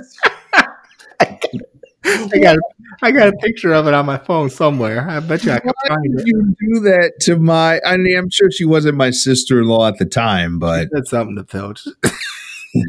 Slapped her slapped her in the lion tamer. She's like, she's like, how do you help me? I was like, hold on, let me just get this picture real quick. And I took a picture. oh, you're terrible, Chris. If I find it, I'll send it to you, Warren. It's really good. I'll put it in the group chat. Oh gosh, It was, no, was a picture perfect lion tamer, if I do say Oh, so it was. myself. It was really good. we um, our our circle, my circle of friends, Kent, Doc, Rome, Sloan. You know, when we were in high school, our our the thing was always, oh, let's go hang out up at the mall, go to the arcade, walk around. Uh, so the adventure for us was the walk from Doc's house, who lived the closest to the main bus stop. The adventure from us was the walk from the bus from Doc's house to the bus stop because we would have full on wrestling matches just on the sidewalk. Like we're down near the Times Union Center underneath that bridge before you get to the Times Union Center and just having at it uh, where people are in lion tamers, people are getting kick stunned. Uh, I'm choking people out with the Tazmission. Uh, just, you know, I, I speared a friend of mine in the bus stop before. Uh, we were just full on wrestling matches. I don't know how we managed to not like draw the attention of the police or something like that, or innocent bystanders, you know, intervening or anything like that. Nothing, nothing like that ever happened. Um, but no, that was a thing. So yeah, no, you, I wasn't not dealing with that flippy floppy move stuff. I don't I mean, I, I put Kara in the lion tamer, so there's photographic evidence to prove it. I'm looking for it right now, Pilch. Oh, maybe I don't have it anymore. That would be The, the funny thing is that picture. I'm I'm trying to like sell it, but I'm laughing so hard that I can't sell it properly. oh man. Oh, I think it's gone. Oh, we'll talk about this later. Um, anywho. so yeah, that was that match. Uh, so ring the bell on Giant and Kevin Nash.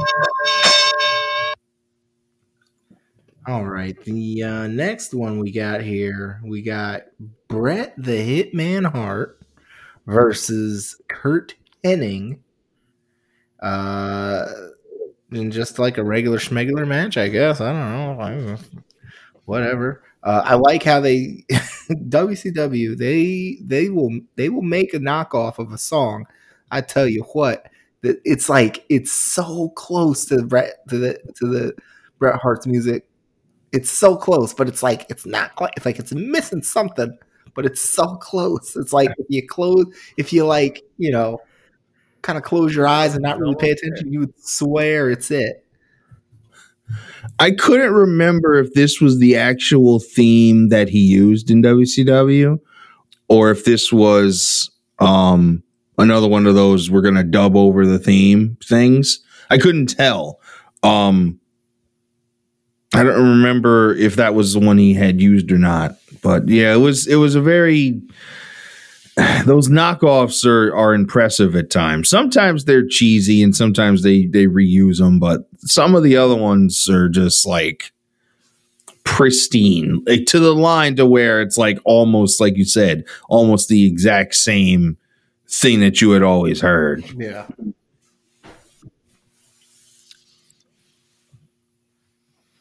Um. oh. So I don't know. This match was it was.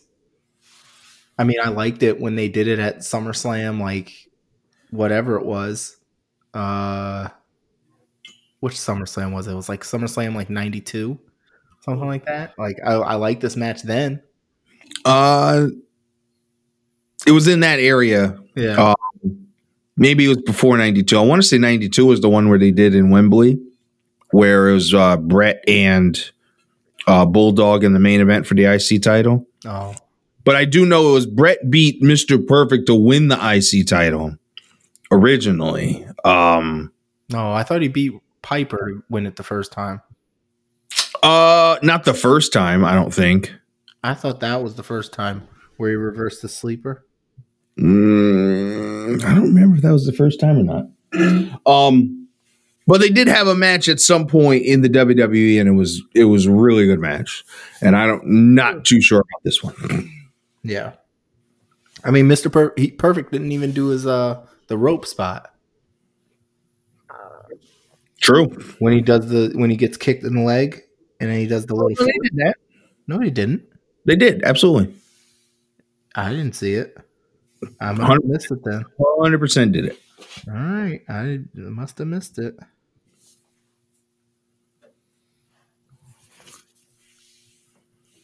Um. Yeah, I don't know. I mean, this match was okay. I guess it was all right. I didn't like the. uh So was it? It was perfect. Hit Bret Hart. Tried to hit Bret Hart with the the cushion chair Mm-hmm. and I don't did he like lose his grip? Like was the chair really heavy? Like I don't know. But like it was just a very very um obvious swing and a miss. Like he didn't get any of it. And they tried to like play it off like, "Oh, I think he got some of it." And like, "No, he didn't get any of it." But Bret sold it like he got hit with it. Yeah, the the cu- the cushion chairs is, is awkward to swing. Yeah. I don't know why he even gra- like there was there was definitely another chair out there that he could have you know gotten, but I don't know. Whatevs. Yeah. Um But yeah, I mean this match was just it was all right, you know? It was just all right.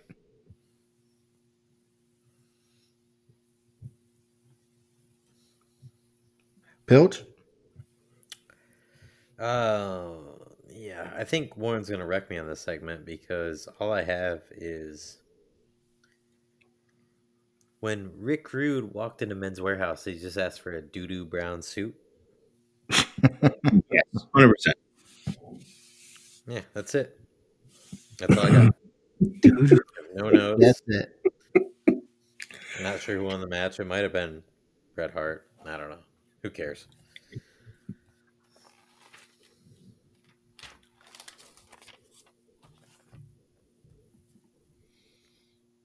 You, you want me to No, go? I'm, serious. That's all I got. Yeah, go for it. Um, so the last time we saw Curt Hennig uh, in a match on on the Triple R podcast was not a great showing either. So uh, let's see if this one was any better. Spoiler alert, it wasn't. Um, there was so much talent from the late 80s and early 90s that came out of Robbinsdale, Minnesota. Uh, for example, Road Warrior Hawk, Smash from Demolition, Nikita Koloff, and then these two who were best friends in high school. They all grew up together. Um, ridiculously slow pace uh, to start with these two.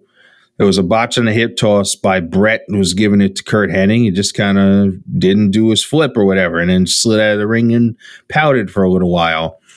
Um, more terrible officiating here in uh, in WCW. There's no way that the ref did not see Rick Rude come in and break up the sharpshooter. Just impossible to miss him in that doo doo brown suit. Um, Hennig has uh, Brett Far Brett Fart. Jesus Christ, Hennig has Bret Hart in a figure four, and he gets aid from Rick Rude. Also, and does aid on the ropes. Um, but by the time Bret is pointing to, to like get the ref's attention, they're saying that Rude's helping him. Like Rude helps and lets go. Bret points, and then Rude helps again once the ref is definitely looking towards Rude, so he can count to uh get, tell him to break the hold. Uh, this whole spot just looked off, or at least the the end part of it. Whenever Bret sells that uh, chest first into a buckle, it's always a great sell. Um, Pilch commented on his on Rick Rude's doo doo brown suit. I wanted to say that it looked like it was uh, a size or two too big. And then, like Chris mentioned, why did Curt Hennig grab the cushioned chair to uh, go and attack Bret Hart? You just grab a regular, as Chris says, regular schmegular chair to do uh, to do some damage. Um, not a great showing. Uh, I don't think I don't think I had any issues with the ending here. I'm just glad it ended uh, because this just wasn't a very good match and a very good showing. Um, and I was, you know, always a big Curt Hennig fan, but uh, this era in WCW is just not to the Mr. Perfect level that he was back in WWE. Yeah, it it just yeah. I don't know. They but that's just WCW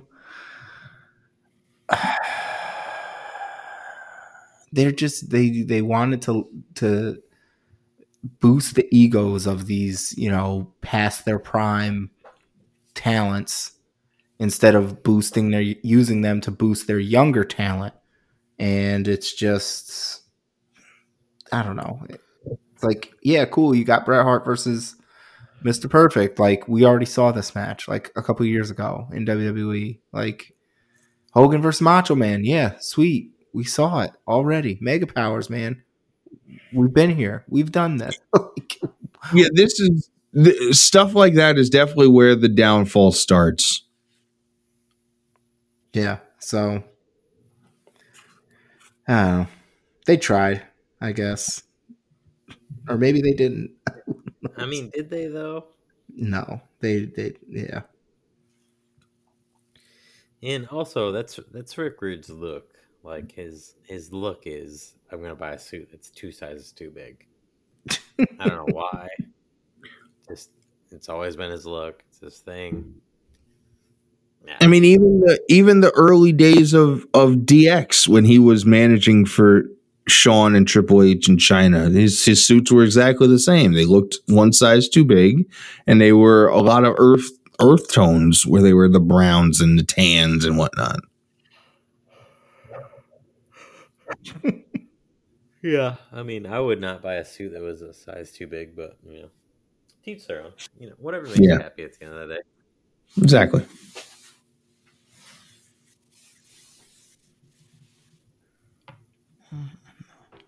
So, yeah, I mean, we can ring the bell on this match. I think we're done. Uh, so now we are at the heavyweight championship match. Um,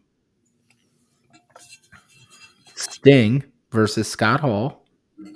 Uh, I don't know. I mean, I don't really know how I feel about it. It's first of all, Scott Hall is selling like he's drunk, which he might be drunk. I don't know, but he's just like oh, I don't, I don't even know if I would call it overselling. It's more like he's like comically selling throughout. I don't even say throughout the match. I think it's just like in the beginning of the match, he's just like very, very, very over the top for some reason. And I don't know why. Um, I don't know if Sting like did something to him or he's like beefing or whatever, but mm, it was very annoying to watch. Is all. Um, who wants to talk about this one? Pilch, you got any notes on this one? Uh, I guess I don't. I don't know. I mean, so why was Scott Hall mocking the Giant in this match? You saw that he did like the zombie walk and like did like the like you know choke slam thing. Like, I, feel, I feel like he wasn't 100% sure who he was facing here. either either that was the case and you could go back to Chris's comment of maybe Scott Hall was drunk here or he was just mocking the giant because that's what Hall and Nash did. Yeah. I, I guess. however you want to look at it. I, to me, I just can't believe this was for the WCW WCW championship. Like, really? This is like your main belt, and you got a drunk guy. Like, I just. I don't know. I feel like I, I have notes here, and like they're not even worth reading because they're just nonsense. And you know, maybe I will read them. Fuck it. Bill O'Reilly. Um, Dusty leg trip? Question mark. Momentum shifter? Maybe? Question mark. Wobbly crotch shot? Question mark. Sorry, Dusty? Exclamation point. No, Dusty. Question mark. Outsider's Edge, reverse to Scorpion Death Drop. Uh, Sting tells Dusty to suck it. Those are my notes. That's all I have for the, the championship match of this pay per view. That's it. And 95% of the notes are about Dusty Rhodes, who isn't even in the match. Like, what? What are they doing? Like, why? Uh, I mean, I I love WCW. Now, if this was a Scott Hall Sting Carson City Silver Dollar match, you know, you got my attention. But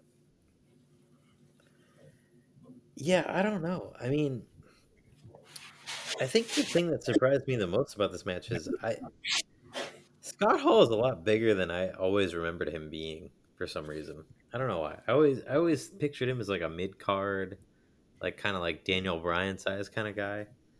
And that was the one thing that struck me in this match is when Sting got in the ring, he Scott Hall's a big guy. Like a lot bigger than I thought he was and he actually makes Sting look kind of small, believe it or not. So Scott Hall, to my recollection, was always billed as about six seven. Um, yeah, it's where he, yeah, no, he, he's a legit big guy. Um, yeah, they got him down to six seven, two eighty seven as his build. Uh, build height and weight, where Sting was billed as uh, like 6'2, 250. So the size difference, at least by height, was very evident in this contest. Yeah. So my uh stepbrother who is 14 years younger than I am. I think 13 or 14 years younger than I am. He's six six, and he and um, I'm five eight. So it's a that's kind of how I felt about the Sting Scott Hall match. Was, Yeah. It's like this Scott Hall is a lot bigger than I thought he was.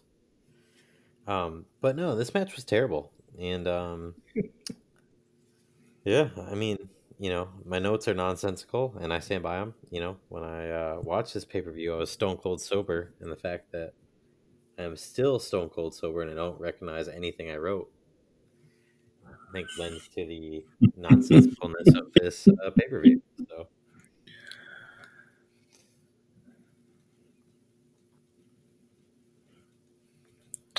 Well, yeah, this match wasn't great. It just it wasn't great. I don't even remember the the finish to the match. Um, it was a I know outsider's Sting- edge I that was reversed to a scorpion death drop. yes. That's right. I do remember that when Dusty came in, he took his sweet time dropping this elbow, wound it up for like what seemed like forever, and then it didn't even like do anything. And then when he got Sting punched him when he was on the apron, and he did the whole Hogan convuls- convulsions thing, like on holding the rope. It's like, what do you, do? Dusty? This isn't about you. Like, it's not about you. I don't know. They just they do these things. It's right. it's it's not about Dusty, but then again, it's all about Dusty. That's true. Yeah, I guess it's all about Dusty. Uh, uh, do you have any any any additional things you want to add, Warren? Um, so I'll add the the the good things I I thought about on this match, or that I jotted down. I always like Scott Hall's uh, choke slam. Um, usually the choke slams reserved reserved for much much bigger guys. You know, the ones that are billed as like legit seven footers. Um, but I always liked his his choke slam. This one was uh much quicker paced than the Bret Hart and Curt Hennig match. Um, got the crowd back into it, even though it was relatively short. Um, Scott Hall did a fallaway slam to Sting, and Sting looked like he almost tried to put his arm down to brace his fall, and it just looked like it was about to go in the wrong direction, like his elbow pointing in the wrong direction if it landed a certain way. Um, Dusty was heavy on the interference throughout the the whole match, but it wasn't enough, and the crowd didn't really wake up uh, until Sting Sting hit that Scorpion Death Drop. Um, I think it is. There's no real answer as to why one your heavyweight title match is less than 10 minutes, less than 9 minutes long, or two why it doesn't close the show. Um I think that devalues Sting as your champion. The fact that it was 8 minutes and wasn't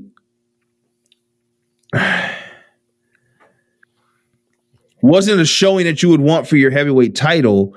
It devalues Scott Hall, who just won your your World War III uh, battle royal to earn the right to fight Sting here. Um, and then you chose to put on a insequential, doesn't really have any meaning steel cage match between two guys in the same faction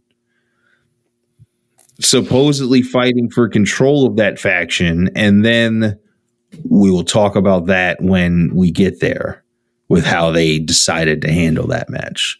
Um but this just fell flat. This match it did. Um shouldn't have been here should have closed the show should have been longer should have been a, a much better showing with the two competitors that were in there um a lot of shouldas for this match that just didn't happen Yeah, I mean, you always end with your unless it's like some crazy stipulation type, you know, match. I, I wouldn't even say stipulation, but if there's a, a legitimate blood feud that is or storyline that's been going on to where they have to end it in a cage or they have to end it in a last man standing, but it's by your two top guys, even if they don't have the title. If that wants to end the mat in the pay per view, fine. You still have to give your world title the time it deserves. And then you have to have a match that's worth being in the main event. And as we're going to get to talk about, I don't think this one was worth it. Yeah. Yeah, definitely. Definitely not. Um Yeah, let's just let's ring the bell on this. All right. We get to our final match. God damn it. Hollywood Hogan versus Macho Man inside of a steel cage. Now, I will say this they got a better steel cage, more conventional steel cage, I guess I would say. Yes, much, Um, much more conventional. I mean, it's just, you know, they come out to NWO music. Everybody's coming out to NWO music, which is fine. Um, but again, steel cage, steel cage rules. You can win by pin, you can win by submission, or you can win by escaping the cage. Now I have to ask here: Did they announce those were the ways that you could win the match? I am pretty sure because even when Hogan, they mm-hmm. are trying going out the cage, the collectors say, "Oh, we mm-hmm. could have a winner right here," and then Yep. they both get out, and they're like, "Oh, maybe not." Yeah, They never stop the match. It's just it's steel cage rules. Everybody knows the rules to a steel cage. You win by pin, you can win by submission, or you can win by escaping the cage first and having both feet touch the floor. I I feel like they they say it. They say it at the beginning of the match. They always say it. And and we literally just did another cage match with Hogan and Piper where the exact same thing happened to where they get out and the match doesn't end. yeah, And you would think that they would have learned their lesson then, but they didn't. They did not. I'll take you one further. Is we did a cage match with Ric- Ric Flair where he tried to escape the cage when you couldn't escape the cage and win. Yeah, that one that one was not a a, a escape the cage and win. They had it situated so that you couldn't climb out and you couldn't climb in. And Ric Yeah. Flair still tried to climb up to the top. So I just feel like WCW in general just doesn't understand cages. The only cage that they understood is the War Games cage. Yeah. Yeah. Every other cage match, uh, the least that we've seen, no comprehension of how cage matches work. Yeah. It's, it's not their strong suit. Everyone's got a weakness, and cages are theirs, I guess. Yes. WWE's weakness probably tag team wrestling. WCW's weakness, cage matches. Yeah. Tag team wrestling, booking people from NXT correctly. I was trying to keep it short. How much time you got? Not enough.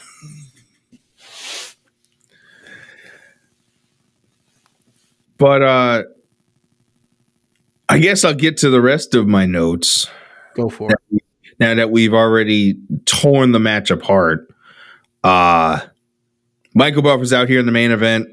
It's a staple at this point in an era of WCW, uh, trying to make the main event match uh, more meaningful. Uh, early on in the match, something happened with the lights, and they were just off. They were wrestled like that for you know a good couple minutes till they slowly came back on. Uh, both guys ended up getting bloody here. I couldn't tell you when it exactly happened. Um, and I want to say the the camera once they realized they were both cut and the camera just staying at that zoomed out hard camera was a, a post WWE thing on the network because they don't want to show blood anymore. Um, or if WWE does get blood, they usually go to like the black and white, at least when they show the clip after the fact. Um, so I want to say that was that zoom out was was something they added in post, not something that that's what happened when it aired at the time. Um, but this was just not an exciting match at all. Uh, I don't think I knew what the stakes were supposed to be until about midway through the match when they mentioned that they were fighting for control of the NWO. Um, this should have been earlier in the card. This should have been definitely before the world title match. We've we've said that at nauseum. We also talked about how they both get out of the cage and Hogan steps out first and then uh Macho Man follows, but nobody rings the bell. The refs don't call for the bell. The announcers are confused and they just get back in the ring after that and the ref the outside ref just locks the cage back again like nothing happened um so then we get the disciple out here who takes the ref out in the ring now he's in the ring and they're going to get the one up on savage sting comes down from the rafters to aid savage but then savage hits sting because Savage is still in the NWO and then walks out. And as he walks out, as as he walks out, Hogan is saying, "You're still in the NWO. I'm in charge." Another non-resolution ending for WCW that just doesn't make sense. Why is the the disciple out here? Uh, why does Sting come down? Why at that moment to where it would have been a perfect time for them to turn, maybe even turn Savage away from the NWO, even if it's not face, but then he attacks Sting and then still doesn't stay with the NWO and just kind of walks out on his own. Um, just nonsense. And it's, their obsession with ending the pay per view or ending a show with like no resolution or in some kind of massive brawl and they're out of time and all that stuff. It, it's becoming old uh, at this point, and uh, give me some more finality when it comes to uh, a show or a storyline, please. Pilch, you got anything you want to add to this? Um, yeah, so I started this match and I saw that Hulk Hogan was coming out to the NWO theme, so I paused it and I made sure to play Voodoo Child in the background and put it on mute because my Hollywood Hulk Hogan comes out to Voodoo Child, not the NWO theme. I don't give a shit what anyone. This is correct. If that if he comes out without that guitar riff, it's not a Hulk Hogan match, in my opinion. A, WCW Hulk Hogan match, anyway. Um. So they, they, I just have so many questions. Um. Hogan's go-to move in this match is the back rake, right? Which I love. I love a good back rake, but like, you can't use a back rake while you're wearing gloves. Like that doesn't make any sense. Like I think he had the, I, I think, and I, we'd have to go back and look, but I think he did have his fingers his fingers out in these so gloves. I, lo- I looked at this right, and normally he wears the fingerless gloves, and you are correct, Yes. but not in this particular occasion. They were fingered gloves. wow, um, amazing! I just And Macho still sold it like a champ too. Oh no, he did. He did. He he did his best. Um, the storyline makes zero sense here. Uh, before you start speaking, if I would have went first I, at the end of what I said, I would have had no idea who won. I, I still don't know. Like, did Macho Man win and he won the NWO? But like, what does that even mean? They don't have the oh. title right now. I mean, it just Nobody wins when And, this you know, happens. Nobody wins. I hate to beat a dead horse here, but the big spot of the whole match was the double axe handle off top rope. Give me anything else besides The double axe handle off the top of the cage, you mean? Yeah, sure. He he jumps off top of the cage, hit, hits him with the double axe handle, just lands on his feet. Like, I just I don't know. Now you re- now remember remember Savage does the same exact thing in the Piper Hogan match to where we he Much higher. much higher and this one that cage was from the outside to uh was around the outside of the ring. So they still could have gone to the outside of the ring. He had to clear that plus get in the ring and then hit his and then hit his move. And you know, I don't have a giant issue with the double axe handle. I I have the issue with the fact that this is like the big spot, right? It's like get all the way up to the top of the cage, and I'm com- I'm coming down hard, but I'm gonna land on my feet and I'm gonna tap you with my my hands, but you're gonna feel it. It's coming. You're gonna feel it. just yeah. No this is honestly mm. in so I, I have a notebook an entire notebook like filled of notes right? And i just started my second notebook on this pay-per-view. And i always write down like the order of the matches who was in the match. I write my notes. At the end i write a winner. And this is the first and only time i've ever written at, written at the bottom winner question mark i don't i still don't know who won was it Nobody was it does. Macho Man? Maybe. Was it Hulk Hogan? Maybe. No, there's no there's no resolution to the whole thing. Vince McMahon? Probably. I mean, this this is the beginning of the downfall. So, um, yeah, no, I mean, I love WCW. I just, I, I, like the Carson City WCW. I'm not a fan of. I like the Carson WCW. City WCW. Oh boy. No one likes the Carson City WCW. That bite your tongue, sir.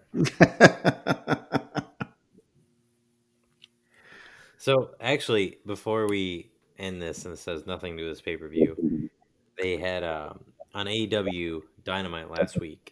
Cody Rhodes took on a dark talent. It was like part of the show, and he took on uh, Pretty Peter Avalon. And when he came out, they announced him as Pretty Peter Avalon from Carson City, Nevada, and I lost my mind. oh, Ooh. oh boy. Like, oh, new favorite wrestler. is the the librarian Peter Avalon. Well, now it's pretty Peter Avalon. Him and Leva Bates are done. He'll always be a librarian to me. Um, I will say that I just I don't know. I know you already touched on this, but it just really bothered me. Like Hogan is in the NWO. Macho Man is in the NWO. Then you got the disciple comes out and he's in the NWO. And then who comes to Macho Man's rescue? Sting. Sting not in the NWO. Why is he coming to Macho Man's rescue? Why is he want what is in it for Sting to come out, to come down from the rafters and help Macho Man to beat up Hogan? Like, yeah, I get it. You hate Hogan and you don't like the NWO, but you also don't like Macho Man because he's in the NWO. You know And- what I mean?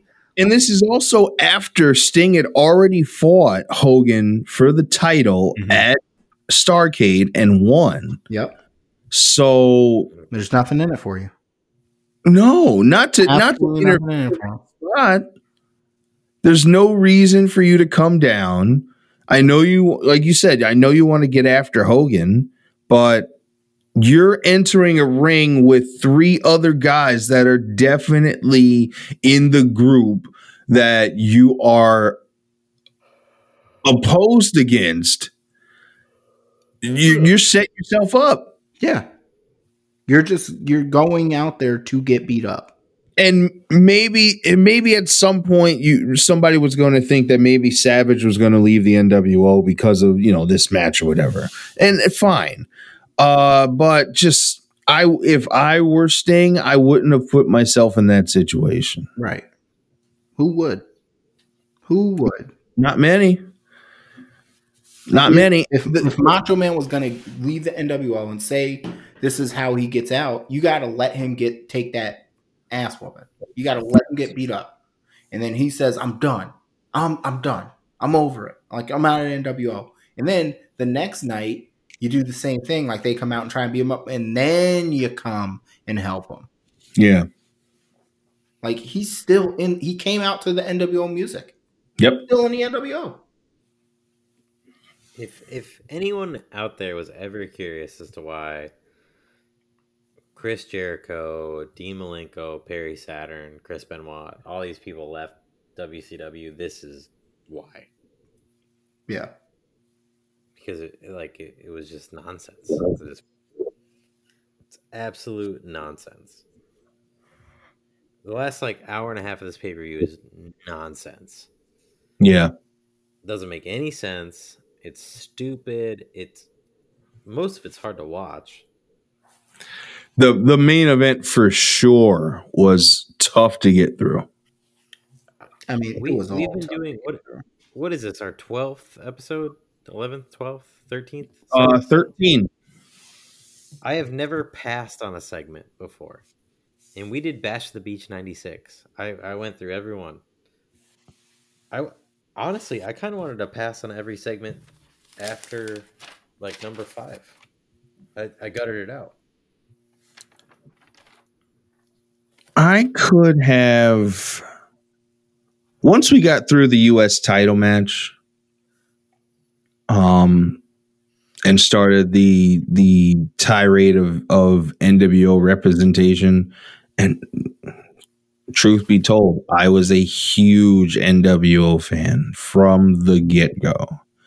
I mean, it was, Uh, uh, many people were. Uh, just this just was not was not the way to do it, and the booking didn't help. The match order didn't help. Some of the match quality, or not some of the match quality, a lot of the match quality didn't help, and uh, it just all in all added up to a very terrible way to end the pay per view.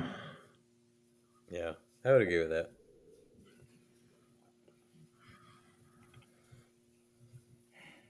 I don't even think we'll be able to get awards out of this, honestly. I mean, Well, I I don't. Um, where I know where my bananas are going. I sh- Where are your bananas going? I'm curious. Where are your bananas going? They're going to you, sir. Going to me? Buy any unripe bananas, because you won't live to eat them, yeah?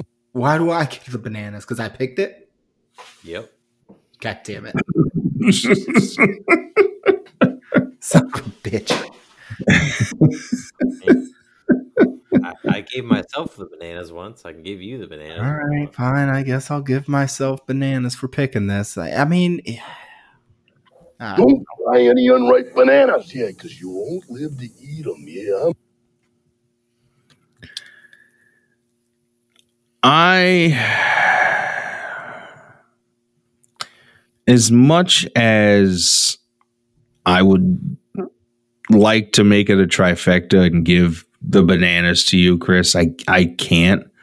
I'm gonna try and stick to the the letter of the law, and I'm going to give my unripe bananas to Don't buy any unripe bananas, yeah, because you won't live to eat them, yeah? to Lex Luger and Scott Steiner. there you go. Uh, just just not a great match and showing by them, and uh, it just was the start of. Like I said, there was the little bump in there with the triple threat, which was a decent match, but then it just nosedived after that. So where everything after after that was just god awful.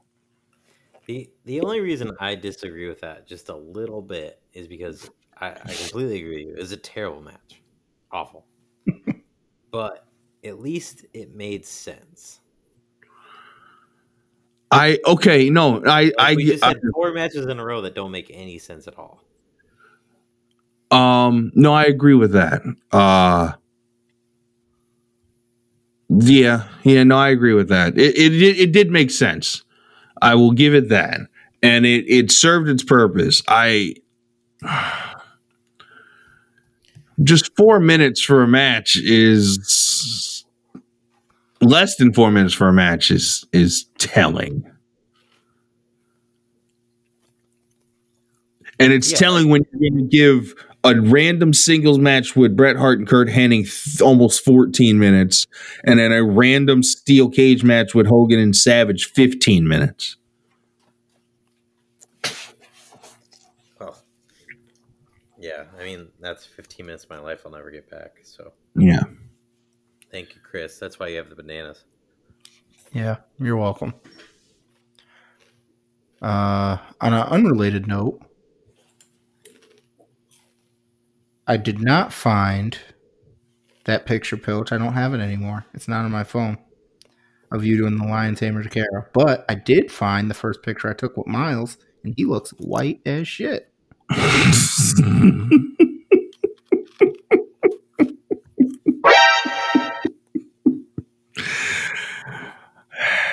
well, you know, he's like as white as Sammy in this picture.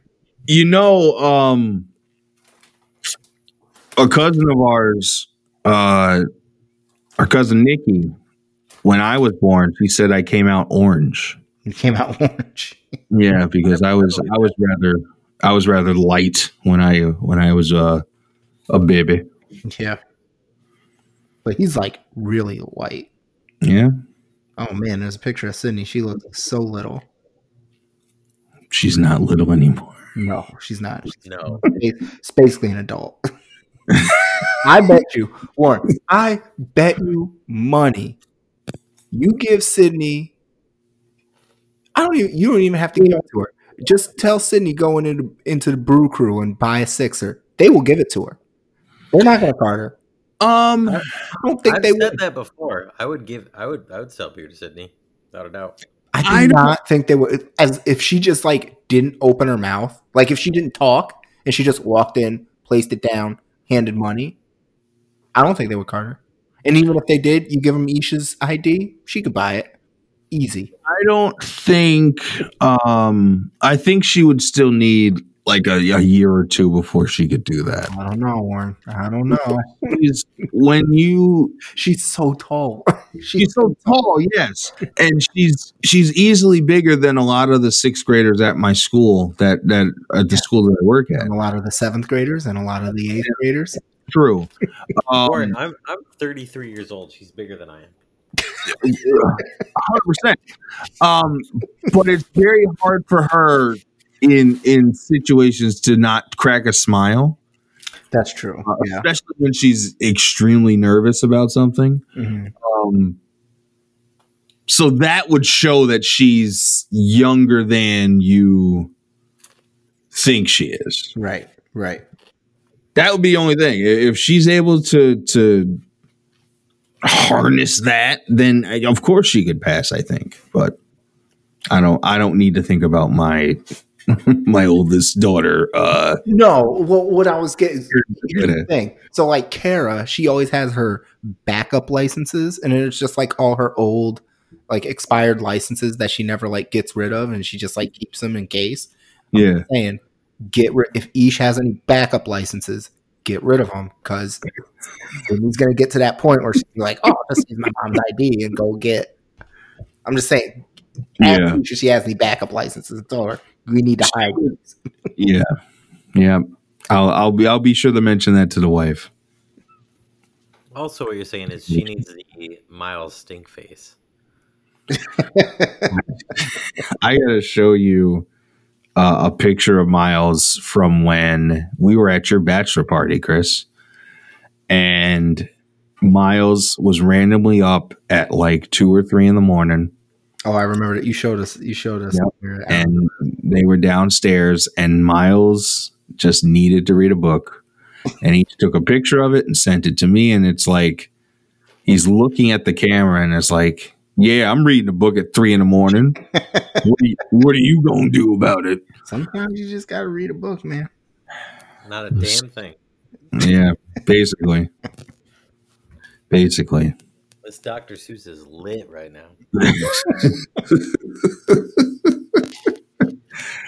um we should probably wrap this up because we're at a zoftig two hours and 15 minutes. Oh man, we're really that long? Oh, we're long, all right. I always think like we're gonna we're getting shorter. We're getting shorter. Nope. No. Longer. I- I was for sure that this pay per view was going to be short because of how terrible it, it ended. but it's the more terrible it is, the more we have to say about it. That's This is this is a hundred percent true. Um, could I could I interest you guys in just saying a little rest in peace to ever watching an uncensored pay per view again? Mm, I don't know. We gotta give the other ones a shot, right? I don't think we do. We wouldn't be doing our due diligence as the uh, retro wrestling review report review Report. report retro wrestling report and reviewing old wrestling. Okay, it was worth a shot. Anywho, thanks for listening. Uh, Chris, Chris, Chris, yeah. Chris. what? So, uh, there's a couple things. Uh oh. Uh, first is you need to declare a winner because our season finale is next week. Oh boy, I gotta declare. a True. winner. Oh, um, I have the sheet up. Chris is uh is ahead right now. He's got four wins. Obviously, he can't win here because obviously I can't. Can I do? So, he can't win here because winner- he already lost. Chris, Can I? Can we all lose? What if no one wins? Mm, that that doesn't work. Before you Yeah. declare a winner, the loser has to host next week, so it's a square off. Or otherwise, we're not going to get a winner. Just That's true. Okay. And I think we should make it that the host picks the next pay per view. I thought that's how it always was. No, the winner always picks the next pay per view. But if Oh, I got you. I got you. War- right. Warren or I win, it should be an equal playing field. You know what I mean? Right. Gotcha. Okie dokes. So, um, hmm, Here's another question, Chris. mhm. Did you keep tally at all during this? I did not. I forgot. Okay. um, so I was here's curious what- about that. I figured that was my answer. here's what we're gonna do then. I gotta, I gotta pick a winner. Ay, Dios mío, Oh, papa. let's uh, let's do this. Let's do this. Chingao, senor. Da, da, Just da, da, da. want to say that this is great radio. No, it's perfect radio, bro. It's perfect radio. Uh, uh, let's do this. Mm-hmm. Ba-da-ba-ba-bow. unjustifiably in a position that I'd rather not be in. Here we go. Chris. There's a Chris quote right there. There it is. Hold on. What? Oh no, I'm not doing that. All right. Who any- is Mongo? So what we're gonna do? I'm gonna say Warren's gonna get the W. I'm gonna say Warren gets the W on this one.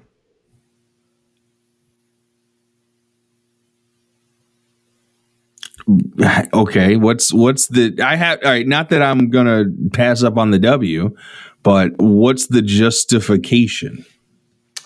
Uh, Pilch didn't take any notes.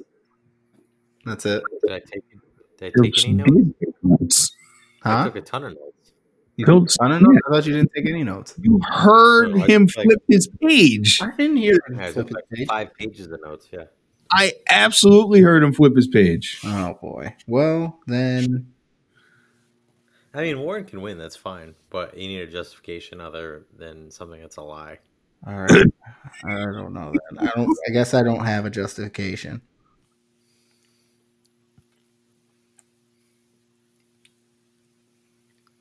Ooh, so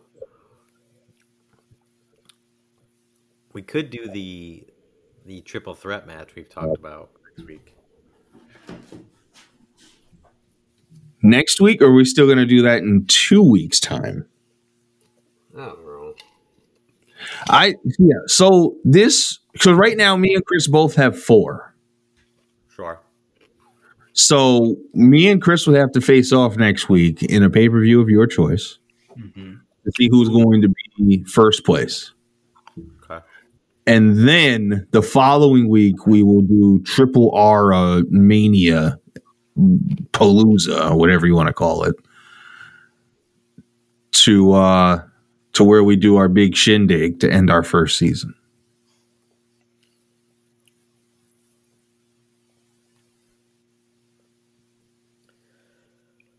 Sure. I mean, I'm calling shenanigans on this whole first season, just so you guys know. Well, that would th- then you would blame Chris because he chose not to do notes. yeah, and then he he gave me the loss for not taking notes when I took notes. When you absolutely abs- a a hundred percent took notes. Ay, yeah, yeah. I heard the note. Ay, I think- all right. Thank you for listening to the Triple R podcast. I think this is this is a great time to finally break this dropout after our first episode. We uh First time in your life you weren't the loudest person. Wow. Okay. You can find us on Instagram, Facebook, and Twitter at the Triple R Podcast. Uh, website is uh, triplerpodcast.com. You can email us at the real triple R podcast at gmail.com. We are available on uh, Google Podcasts, on Stitcher, on Apple Podcasts, on Spotify, Podcast Addict. Um, make sure to uh, rate, review, and subscribe to our uh, all our shows on all our forums and uh, all that good stuff. We appreciate the feedback. Um, hope to hear from all of our dedicated listeners at some point in the future. Uh, I'm Chris Lee, joined by Warren and Pilch. Uh, do you guys have any final thoughts before we get out of here? I am anxiously waiting to see what pay per view Pilch is going to pick. And I wonder if we'll still be in the in the knee deep in WCW with this pay per view. Mm. Spoiler alert, you're gonna hate it. I hate it.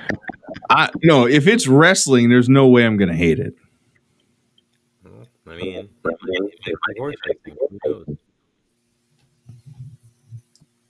We'll have to, we'll have to find out next week. All right. Well, we'll see you next week, guys.